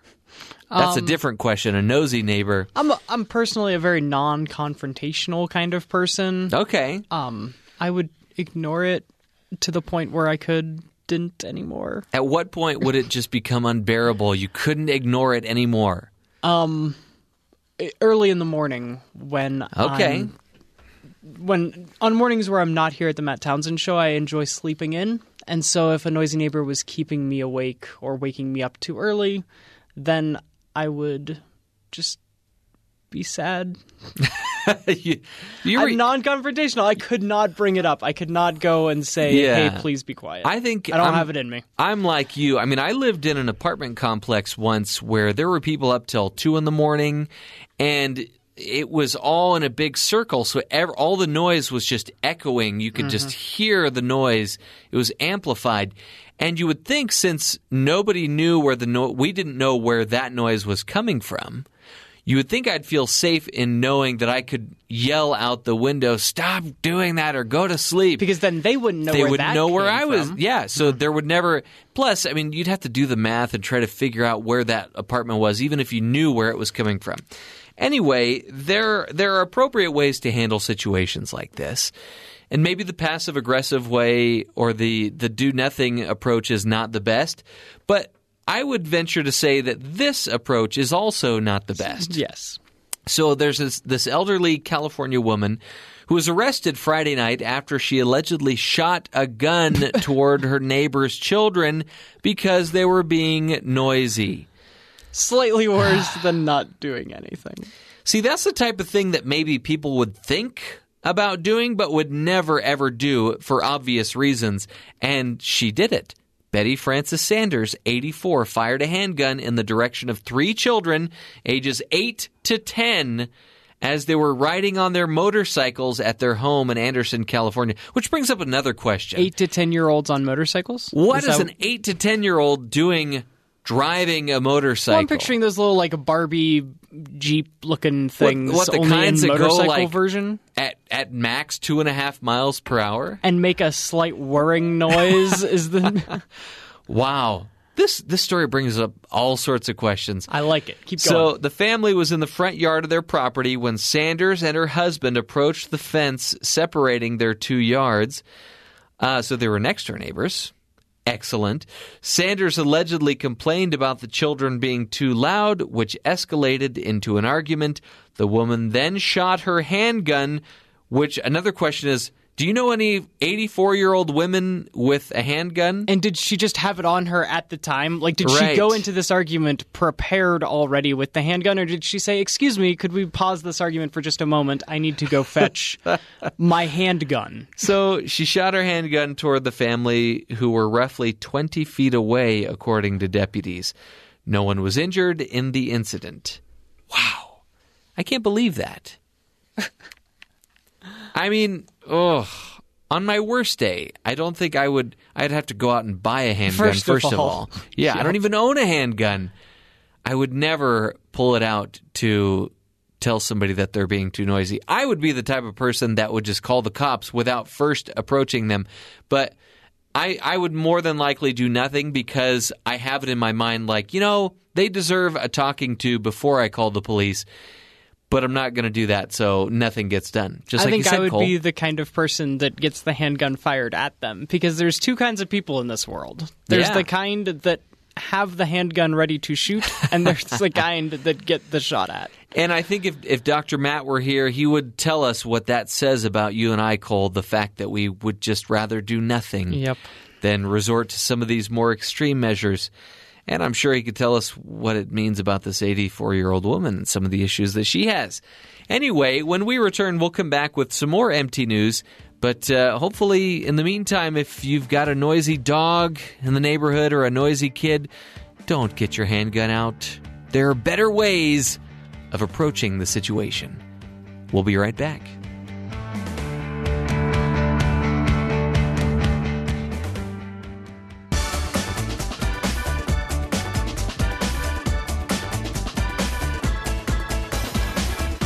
We've been talking boredom. We've been talking guns here on the Matt Townsend Show. We just shared a story of a woman who uh, pulled out her handgun when her young neighborhood kids were making too much noise.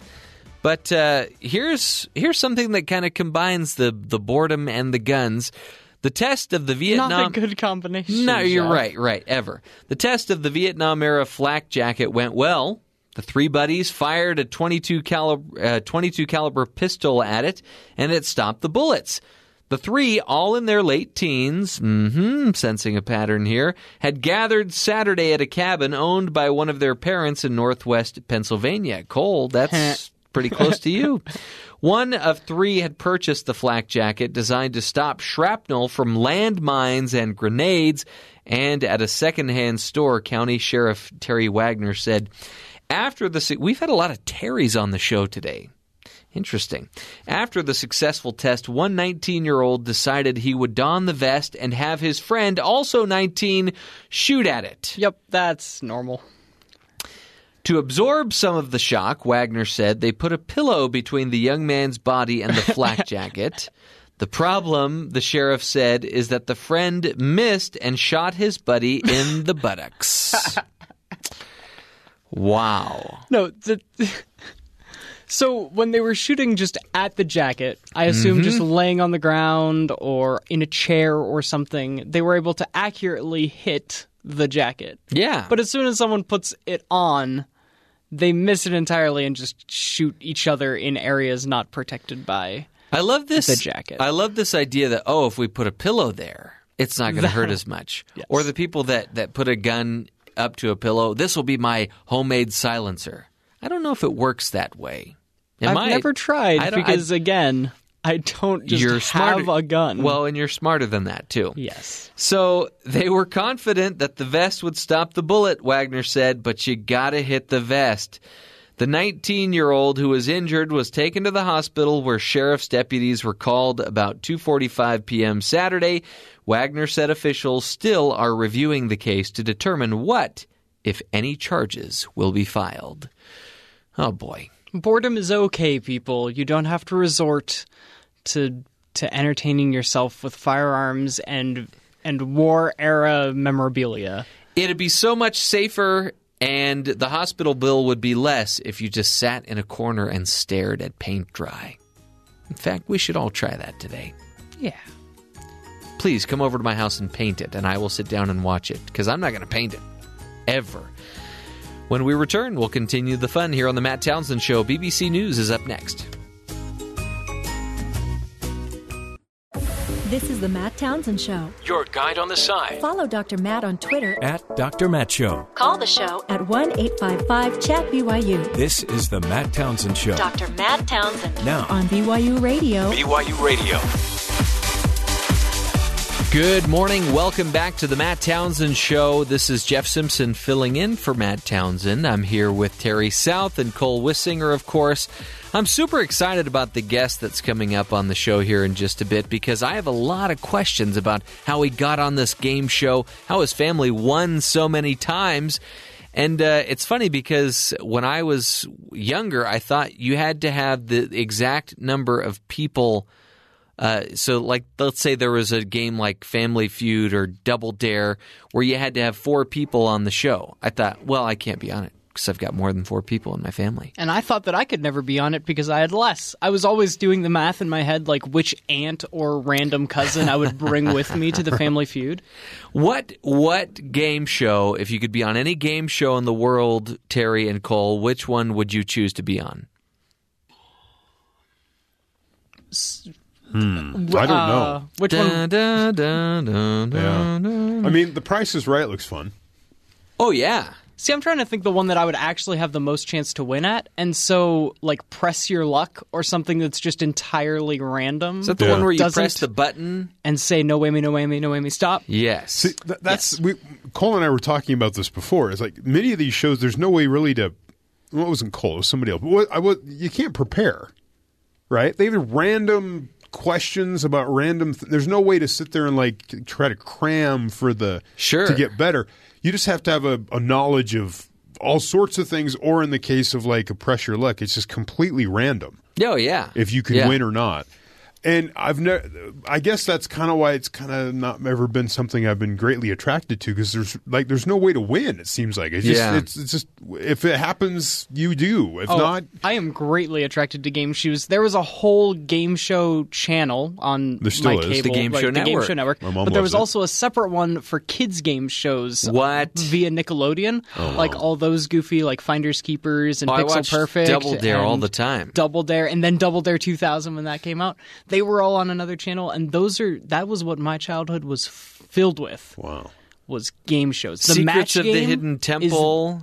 Legends of the The Hidden Legends Temple. of the Hidden Te- Where in the world is Carmen Sandiego? Mm-hmm. See, I always thought Jeopardy would have been the worst one to be on because you have to put forth so much more effort than any other game show, and the the ROI or the the payout is not as big as some of these others. I would just be sure to be the guy on Jeopardy that was slightly behind everyone else, but clearly clicking my buzzer to make it look like I knew the answers. I was just a little too slow. Sure. But, you know, Wheel of Fortune, you don't have to be all that bright. Not to say anything against Wheel of Fortune contestants, Even but though you just did, you spin a wheel yeah. and you call out letters and you buy vowels. And as long as you can recognize words with a few letters missing, Hmm. you're golden. RST. Make sure you get those letters out of the way early. Yeah. You're good.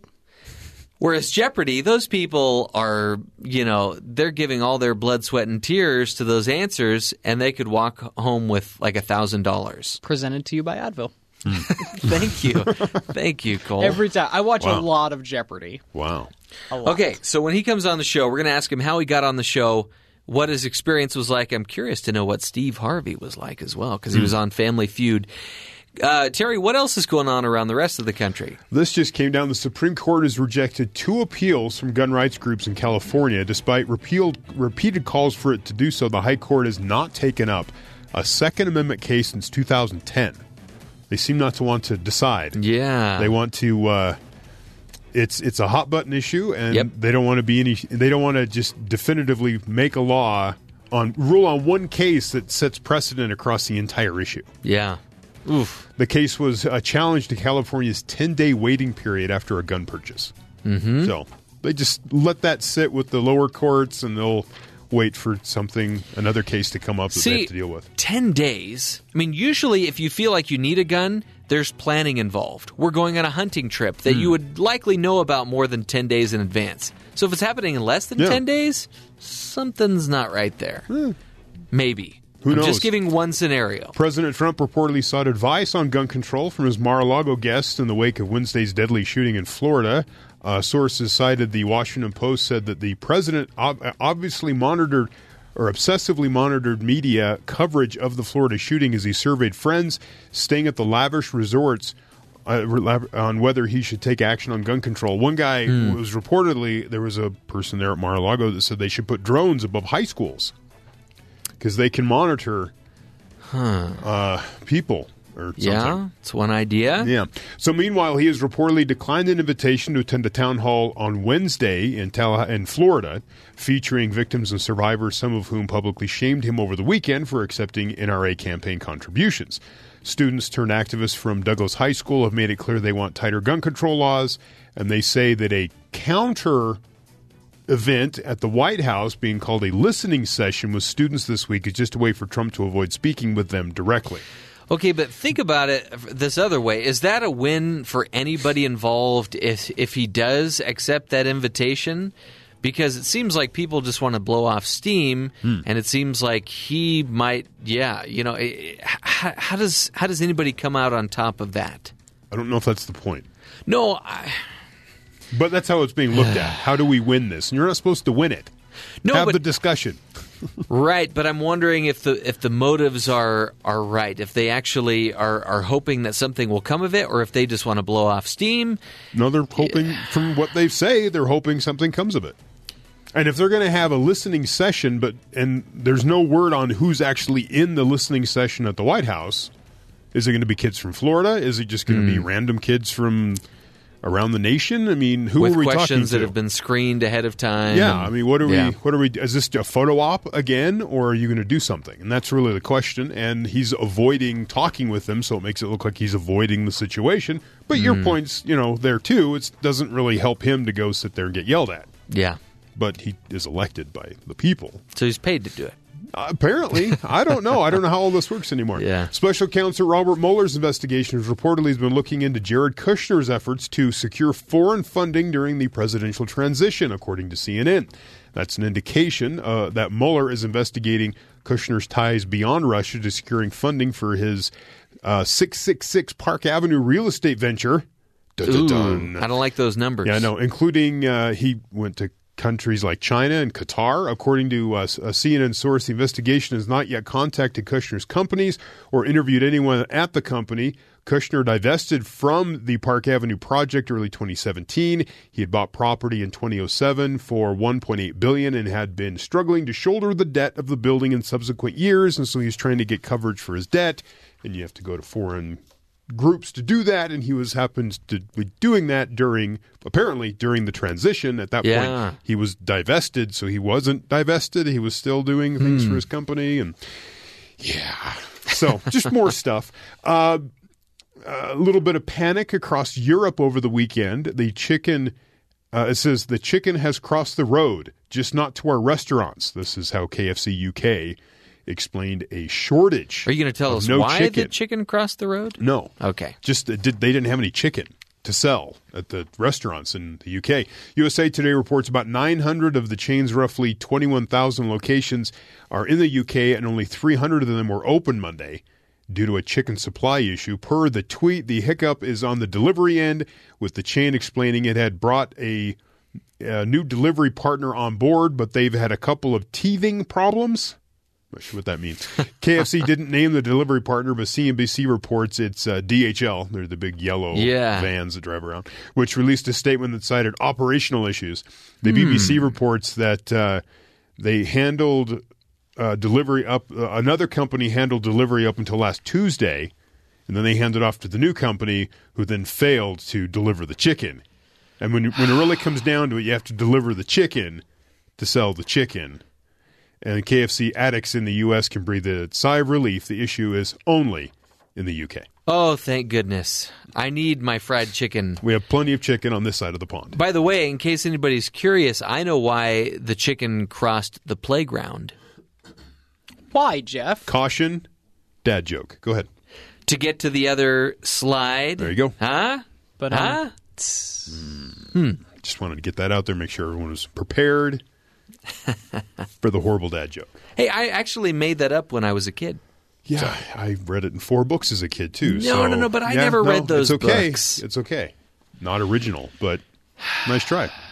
Ooh, now original. Now you got me thinking about the original recipe at KFC. There you go. Finally, a uh, a baseball thing, maybe something to share Hmm? I- with Sports listening. Nation. I'm listening. Major League Baseball imposed stricter limits on mound visits by players in an effort to speed games, but decided against the 20 second pitch clocks for 2018. Okay. They wanted to put a 20 second pitch clock on every major league pitcher as they're standing on the mound. Between pitches, you have to throw the ball in 20 seconds. right. I'd be open to that. Uh, this is out of the Associated Press. The amendments to the playing rules include a general limit of six mound visits per nine inning game without a pitching change. Okay. The number of visits by catchers during games has increased in recent years, contributing to the average time of a nine game in, a nine inning game stretching to a record three hours and five minutes last season, hmm. up from two forty six in two thousand five. See, this is important because, you know, you have coaches that are going out there not because they're saying things like, all right, this time I want you to get this guy out. Right. They're going out there to stall so that their pitcher that's coming in relief can It's have like in, to warm up. It's like in Bull Durham, they're deciding who gets the wedding gifts or whatever that. Remember, they went out there and like discussing like recipes, That's and funny. random things. They're not even talking about the game. They're just wasting everyone's time. Yeah. just getting a rest. Uh, it says under the new rule, each team would get an additional mound visit without a pitching change for each extra inning. wow. Trips will not count against the limit following an offensive substitution to check on potential injuries or to clean spikes on wet fields. Maybe they get an extra one for good behavior too. So in other words, they're they're working to make the games shorter, Yeah. but they're putting enough caveats in there that it's going to stay the same length. oh sure. People will find a reason to go out to the mound. Well, because then you've got and you've also got the the replays that you can request, and those take a lot of time. Doesn't really speed up a slow game. Nope, nope. It's going to remain slow. I'm telling you, they should try one season, just one season, where the the entire game has a clock that never stops. It's just a, a constantly running clock of let's say two hours. Hmm. What what could go wrong with that? And at the end of two hours, what happens? Yeah, what Jeff? happens? The is- game is over. So Whoever is ahead a wins. two-hour limit. Yeah. So you're not doing nine innings anymore. You're Yeah. doing two hours. And if the game's not over after two hours, then maybe we do what, what Matt loves to talk about on this show. You re- release the The Gators. The, the Gators. Play yeah. Gator ball. Yeah. Send out the animals to speed things up. That would motivate me to be done with that game or to fake an injury so I wouldn't have to play in that game. oh. You know, speaking of faking injuries, we- I, I mentioned we saw during the break. I mentioned that I took my family yesterday yesterday to see the film Early Man, Yes. and it's about Cavemen cavemen being replaced by the Bronze Age. and the That's a s- introduction of Soccer. football, Right. American soccer. Um, and the funny one of the funniest bits is when a player uh, gets he doesn't get injured, but he feigns injury. Yeah, he fakes and one. he is so over dramatic. That got one of the bigger laughs from the movie. Because that's one of the only jokes that Americans understand. No, we understand Right. that Everything in else- soccer you fake injuries. They brought in these two soccer or football commentators, and nobody really laughed at anything that they had to say. And Was they, it too English? No, well, yes, Okay. yes, and it's it's not like they didn't try to make it known that we're telling a joke because they kept saying things like, "You see what I did there? Yeah. You know what I mean? Mm-hmm. Wasn't that funny?" And yet we still didn't laugh because we couldn't understand what they were saying. Ah.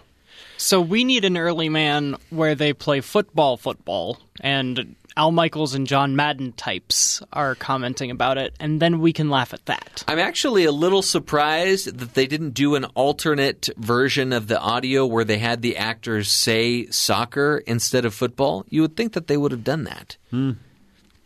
Hmm. An American translation of an English movie. Exactly.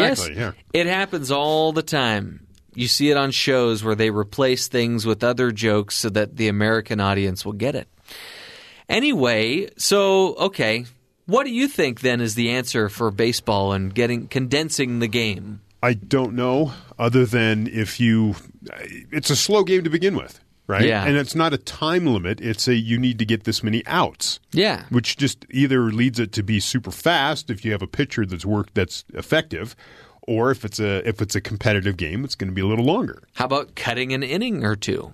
And then you're changing this game that's been this way for how long, and people don't want to mess with history. So, what's an argument that's actually going to work? I don't know. I don't know how hmm. you you speed the game up because that's really the biggest complaint, especially now, is people don't want to watch something that lasts three and a half hours. Well, I think I think starting with the pitching is a good way to do it because you, so many times you, a lot of the boos that come in a game come from the pitchers taking way too much time or all the visits to the mound. That only happens if you're the opposing team. If you're the home team, they they don't treat you like that. But Right.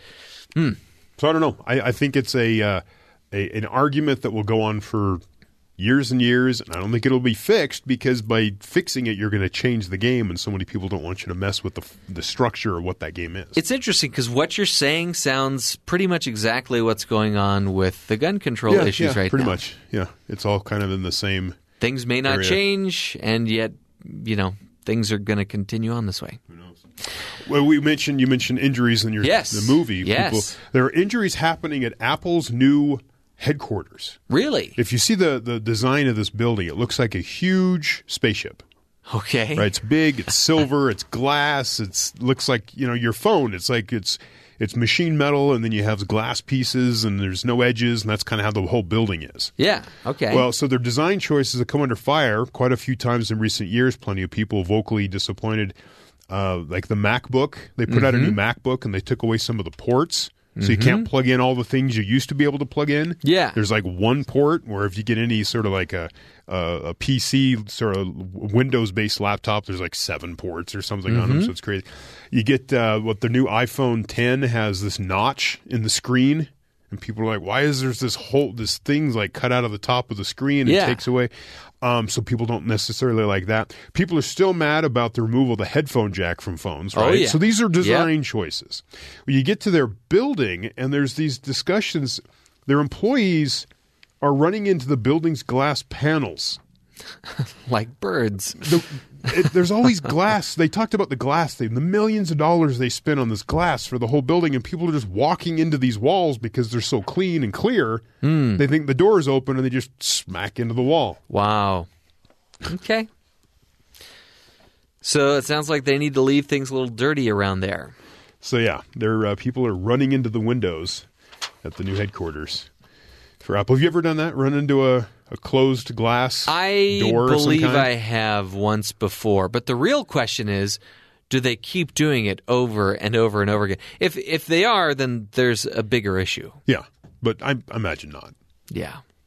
Wow. So yeah, Okay. watch your design choices. You might might make it dangerous for your employees. Look before you step, especially at the Apple headquarters. Anyway, when we return, we are going to visit a topic that we presented earlier dealing with game shows, and we've got a big game show winner here coming up next on The Matt Townsend Show.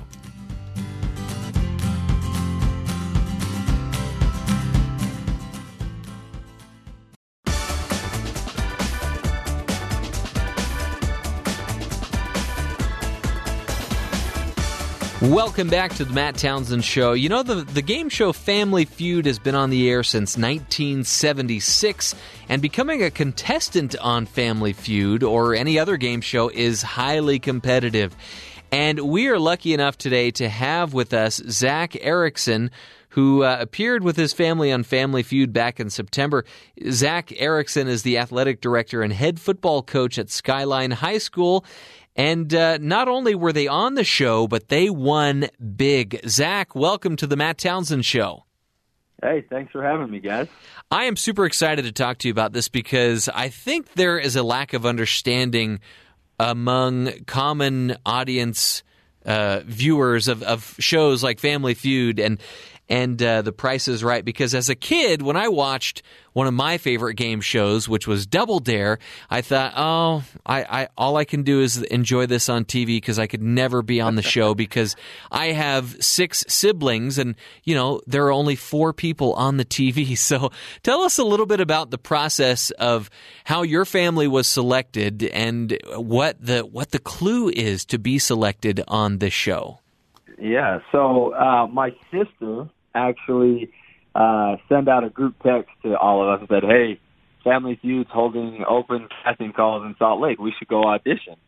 And uh, we all kind of like, "Oh yeah, let's do it." And then we didn't ever really do anything um, until uh, my sister called us all back and said, "Hey, I sent in our video and we have an audition set up at this time." And so we're like, "Oh, okay, great." Um, so we went up to the South Towne Expo Center where they had their open casting call, and uh, I'm estimating that there were probably about uh, five to six thousand people that they invited to come audition there. Um, and what they did is they just had you play a mock game uh, with some of the producers, and uh, they told you, "Hey, we'll be in touch," and basically sent you out of the room. What you didn't know was that if that producer liked you as you walked out of the room, they handed you a piece of paper that said, "Hey, go to this other room for a second audition." Wow. Uh, and so, so we got that note. We walked into the other audition room, and, and there we met with another producer, um, where that was more like an audition. It was, "Tell us about yourself. Uh, why should you be on Family Feud? You know, et cetera, et cetera." Um, and uh, from there, they said, "Well, we'll let you know in about six weeks if we want you to be on the show." And about seven weeks later, we got a phone call said, "Hey, we'd like to fly your family out to Atlanta for filming," and uh, that was the rest is history. So, It's crazy how many hoops you have to jump through before you're ultimately on the show doing the taping. Yeah, we so aside from that, once once we actually got to Atlanta, uh, you actually have to audition again Wow. for the executive producer. So they actually they fly you there, they put you up in the hotel, and then you actually have to audition on the actual set. Um, and and what you do is you play a mock game again with another family. And so uh, our first day in Atlanta, we actually did not get selected to be on the show. And we thought, oh my gosh, we're going to be out here and we're not even going to make it onto the show. Uh, but luckily, our second day there, we got selected and uh, actually had to stay an extra day because we won all four games on that second day and had to come back the next day uh, for our fifth game. So, But it sounds like it was worth it. How much did you guys win on Family Feud? oh, it was absolutely worth it. Um, I think we came away with about fifty thousand dollars total uh, between all of us, and so we had to split that up five ways, and uh, it, it made for a nice Christmas because the check showed up I bet. twenty third. that is awesome. Now, is there any way that you can? It seems like maybe for some shows like Jeopardy or or uh, shows that are based more on trivia questions that you know that take years of study and absorbing all this information. How how do you prepare for a show like Family Feud? So what we did was we really tried to just prepare ourselves for the fast money segment of the game, um, because, like you said, the rest it's kind of a crapshoot. I mean, you don't know what questions are going to come, and you don't know what kind of answers people are going to give. And so what we did was we just played a lot of uh, mock fast money situations, and, and by doing that, we kind of figured out that myself and my mom were kind of the best fast money players. Um, and then, you know, my sister Nikki, she was kind of right there. And we actually even thought about replacing myself with her in the last two fast monies, but we, she was like, no, you're doing good, keep going. And so that was really all we, all we could do was prepare for giving those answers quickly and, and who could think on their toes quickly to be able to give those answers in fast money. So that was really all we did for the weeks leading up was we, you know, we're at Sunday dinner, and after we ate, we all got in the living room and went fast money for a couple of hours, and and uh, it kind of paid off. That's so cool. And, You know, and it's so interesting to have your perspective on this because I think as viewers, we can sometimes be rather harsh where we sit at home and think, oh, you're, you're an idiot. How did you get that wrong? But what can you tell us about now that you have seen it from that side of the coin? What can you, what would you tell viewers about um, the pressure and uh, trying to keep a cool head in that uh, that situation. What what could you tell audience members so that they could be a little more uh, kind when they're watching these shows?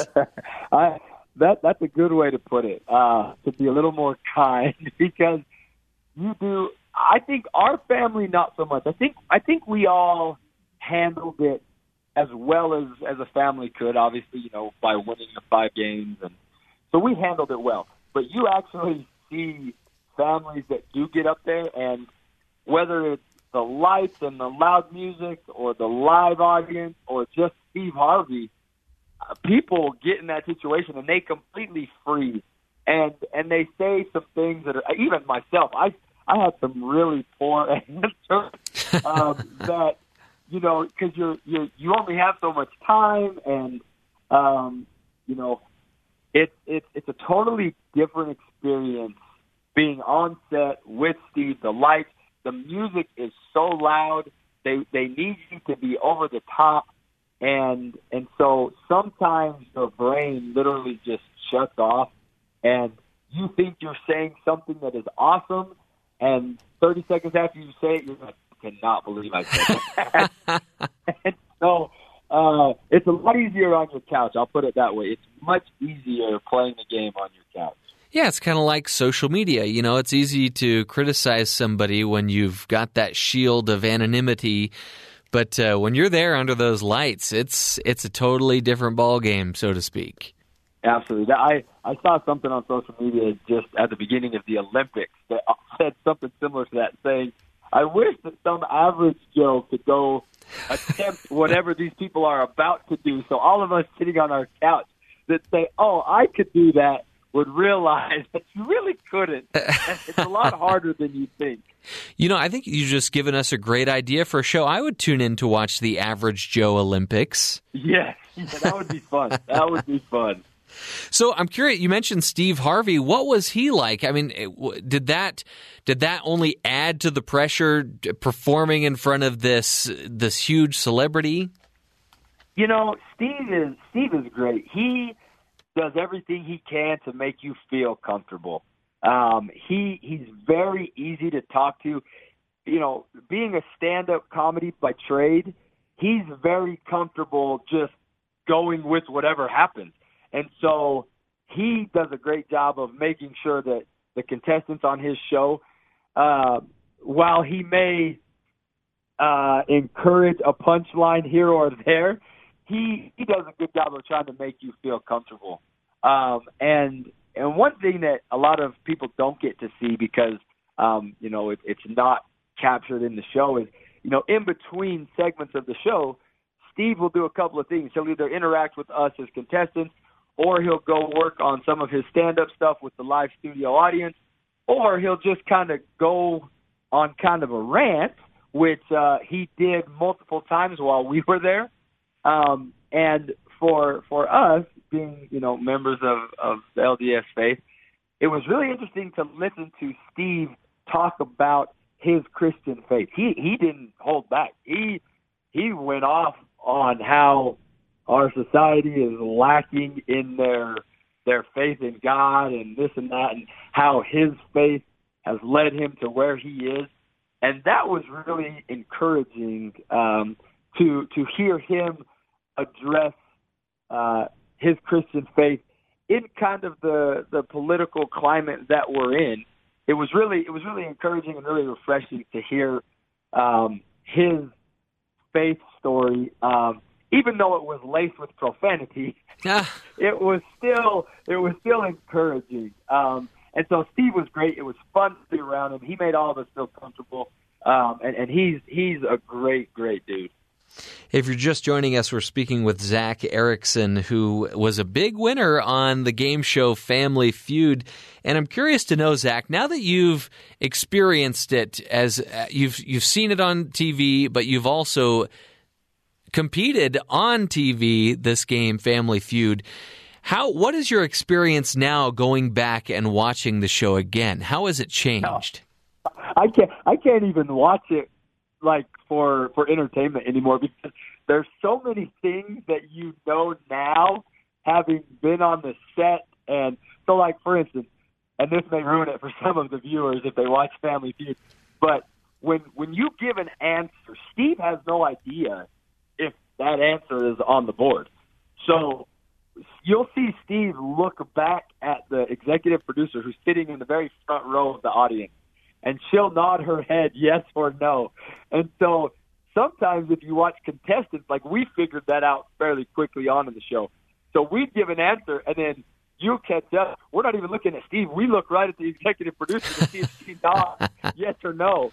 Um, and so things like that to where I can't, you know, I'm watching and I'm like, oh my gosh, that's you know, Steve is stalling so this person can come up with an answer, or nope, that's not the right answer, and all of these things that you now know because you've been on set, you see how it works.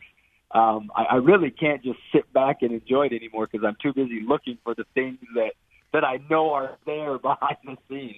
So you're telling us this reality game show isn't based 100% on reality? They would never do that to us as viewers, right? Exactly. Exactly. wow, it sounds like you you had an amazing experience. I'm curious to know would you so you mentioned maybe you, you, you can't probably can't watch Family Feud ever the same way again. Are there any other shows, game shows that you guys would be interested in auditioning for? Oh, you know what? That's I don't know. Um, we haven't really talked about it. Um, you know, I have I have very talented family members. Um, I'm probably the least bit talented, uh, but I could definitely see. You know, my my sisters. One of them owns her own catering company, and I know she would love to probably do something on the Food Network game show, something, and then Nikki, my other sister, uh, has toyed with the idea of auditioning for like American Idol or The Voice because she's quite the musician. Uh, so, so kind of having this experience and maybe the success that we had, I could maybe see my sisters maybe pursuing some other shows. But for me, you know, unless they have some type of uh, coaching football or you know, I, I joke that I could that I could do well on you know American Ninja Warrior, but I've actually been to a couple of those courses, and I'm actually terrible at those things. um, and so I think I'm probably done. Uh, but I, somebody else in my family, I wouldn't be surprised to see them uh, show up again sometime somewhere. What's the type of game show that would absolutely terrify you to be on? Uh, you know, I used to watch Fear Factor, and Mm. there are some things I really don't do snakes, and I really don't do spiders. And I remember that there used to be some things on there that had to deal with those things, and that terrifies me. I mean, I you know I could do I could jump out of an airplane. I could that doesn't really bother me. But you put a snake or a large spider involved in something that I have to do, count me out. I don't think I could do that. Yeah. It seems like, you know, you use the example of your sister being on a, a baking or a cooking show. See, that, it seems like that would terrify me because if that was my profession and let's say I was the first person to be booted off, it would be, it'd be tough to, for me to turn around and say, okay, now hire me. I know I didn't win, but hire me to do this job, you know? That would be a lot of pressure. Yeah, that would be. I could definitely see that. So, I, I just in closing here, Zac, I'm I'm hoping that you can give us some tips because based on your experience, it sounds like you don't just you sign up to be on the show and they choose you at random. It sounds like there are a lot of hoops you got to jump through. What are some tips that you could give the average Joe who's looking for an opportunity, who's willing to make the trip to Atlanta or LA, wherever the show is filmed, and be on the show? But what are some tips that you could that you could help us have to figure out how to get on the show like you guys did? Yeah. So I think the biggest thing that they look for when casting families is is you've got to have extremely high energy, but you can't you can't be over the top, right? We in our auditions we had people doing the most outlandish things you've ever seen to try to bring attention to themselves, and don't think that's what they're looking for. I think they're looking for people that are that are uh, loud and confident and excited and that that work well together as a family and that can bring a lot of energy to the show, but that aren't completely over the top, right? So, Yeah. i you know, in in the process, I mean, they let you audition six people, um, and, and they only choose the five when your family's selected, and and we all love our dad to death, but our dad's kind of quiet, and so he was kind of the one who uh, was was quiet, and they kind of realized that. So, hey, we like the other five of you, Dad. You know, we'd still like you to come and be supportive, but we want to put the other five on the show, um, which was really no surprise to any of us, um, because if you have met myself, my mom, my sisters, we're all pretty uh, we're pretty vocal, we're pretty loud, we're pretty confident people. Um, and so it was no surprise that when we got selected, that those were the five they chose. But but my recommendation would be be yourself, be confident, don't be over the top, uh, and don't be too quiet because otherwise I don't think you'll get selected.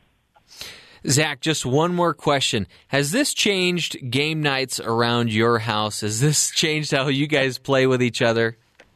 Um, I think it maybe has um, increased the number of game nights, maybe uh, where where we all we all live somewhat close. You know, from uh, I'm the farthest north. I live in Eagle Mountain, and between Eagle Mountain and Spanish Fork, we're all kind of scattered out. With I have one sister that does live in St. George, but um, we we tend to get together more now to enjoy each other's company while participating in games, uh, maybe than we did before. But we're still pretty uh, ultra competitive, and no one likes to lose. Um, and I think that maybe just enhanced the fact that uh, we like to compete with and against each other. So there you go. Family Feud is ironically bringing families together. I guess as long as you're winning, right? Who knows That's what the right, story is yeah. of the families that lost. yeah, exactly. well, Zac, we really appreciate your time here on the Matt Townsend Show, and it sounds like you had a fantastic experience, and it gives me hope that maybe someday, even though I don't, I have more people in my family than they're calling for on the show, I could still be on a game show like Family Feud or Double Dare. Oh, it's exciting. It's an exciting thought. Zac, you have a good day. And uh, when we return, we're going to be speaking with our good friends at BYU Sports Nation. This is the Matt Townsend Show.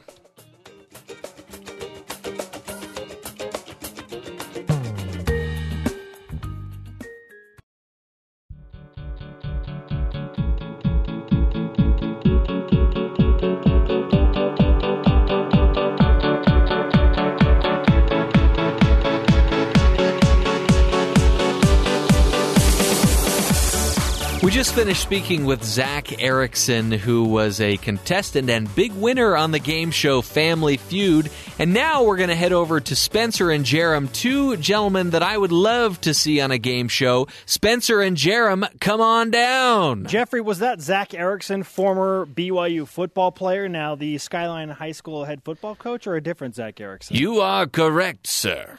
really? Yes. What a tie in there. I didn't know he won on Family Feud. They won five times, which apparently is the maximum number of times that you can What? win on that show. Yeah. I got to text him right now. Five times. I'm texting him right now. So I'm curious to know if you guys could choose any game show that you could go on by yourself or with your families, which one would you want to be on the most?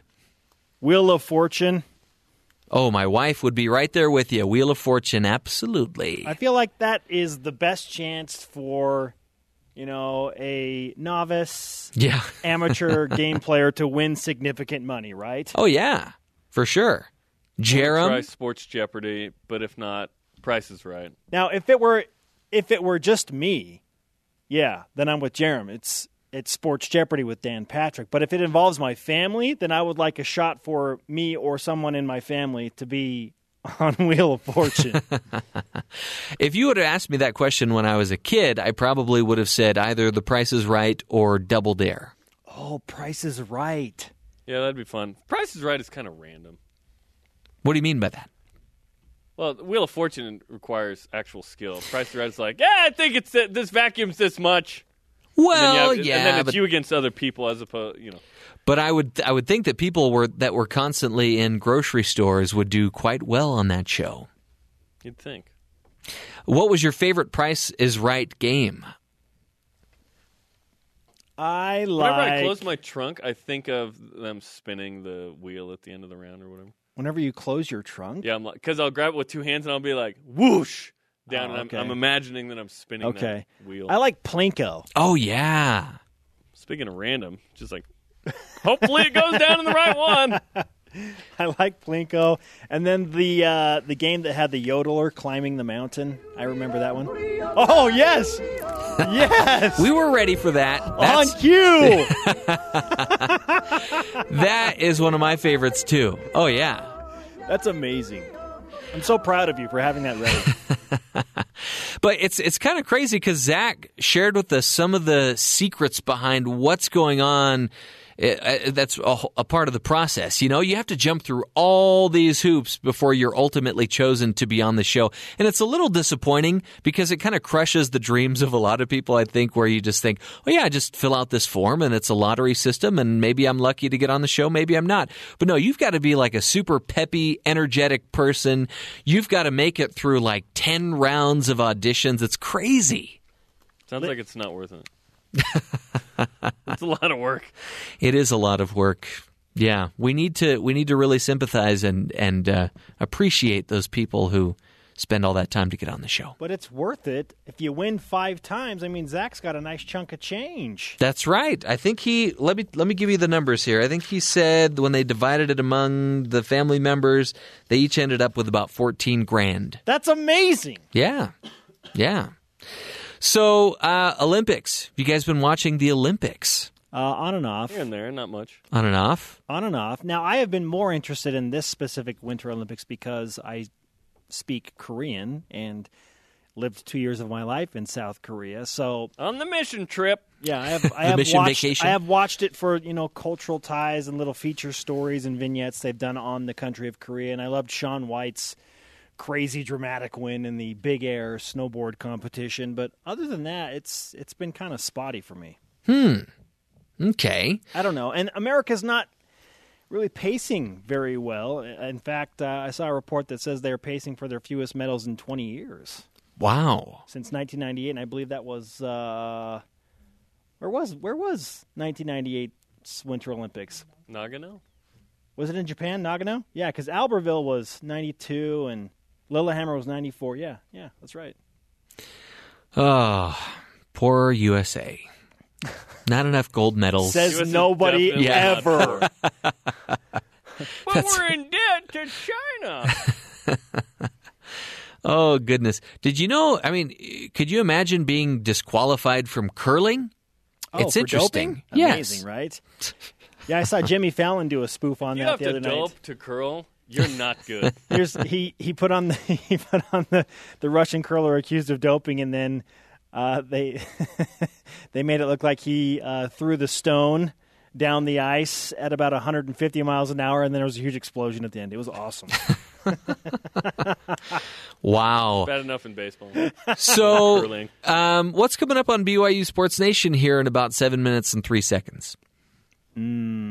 Let's see. How about which game are you more confident in for BYU men's basketball as they approach the final two of the regular season? The game at Portland or the game home to sixth ranked Gonzaga? Portland. That's the easy and quick answer, but your opinion is not unanimous, Jeff. What? Uni- unanimous. really? And why Mm-hmm. the why the uh, Texas game day experience really should be at BYU. We'll tell you what they said yesterday. Okay. Okay, we also have Blaine Fowler on the show. I spent time uh, at Pacific Beach sorrowing after a BYU loss to San Diego by eating ice cream and watching the sunset with Blaine and his wife Brenda. It was super fun. So we'll talk about that third wheel experience. Wait a minute. Were you were you just slipping in a brag in the, into that conversation there? No, it was not a brag. When I was strolling on the beach. Yeah, Well, listen, we felt like we needed to go to Pacific Beach and eat ice cream after BYU lost to San Diego on Saturday. You monster. I know. Okay. I know. Sounds like a great show. You know what? We'll I have think it'll be a decent. We'll have a good show. time. It'll be high energy. There are a lot of opinion based uh, quarrels, if you will. This will be as good of a Tuesday show following a BYU loss on Saturday. as we can do. That sounds like that sounds like a major league baseball statistic. Yes. This is the best show on a Tuesday in February. North of the Mendoza line after the sixth inning Following a loss on Saturday. in the AL East. Oh, which reminds me, w- w- we don't have time for this today. We'll have to talk to you tomorrow. I guess they're making some changes in uh, trying to make base uh, baseball Yep. shorter with the Oh. pitching mound and the Yep. number of visits and all that. I'll uh, I'll have Matt ask you guys about that. But have a great show. We'll Thank talk you, to you again tomorrow, Spencer and Jarom. Oh my goodness. I'm telling you, you got to do what what Dr. Matt is saying. You got to put some sort of crazy element in there, get it some gators in there, maybe put a time clock on the game. I it's it's funny because for how much I love baseball, I'm saying some things that a lot of people would would consider sacrilegious. You can love baseball without being a baseball purist, and I guess you're you're just concerned for the future of the sport that you It love. depends on what how you would define a purist. I'm definitely not somebody that's at the game in real life and I'm keeping score myself on the official pad that they've got where you fill in the bases and you do the statistics and all that. I'm not doing that. But I'm I'm there eating nachos, enjoying the game and uh, trying not to get hit by a baseball. Anyway, as you know, we like to end each show with our hero story of, of the day, and today is a good one. A 17 year old Florida high school student covered as many as 70 fellow pupils with Kevlar uh, sheets during Wednesday's shooting. After hearing seven shots, Colton Haab used his Reserve Officers Training Corps ROTC skills a program to train college students to become officers in the U.S. Armed Forces to ensure the loss of life stayed at a minimum.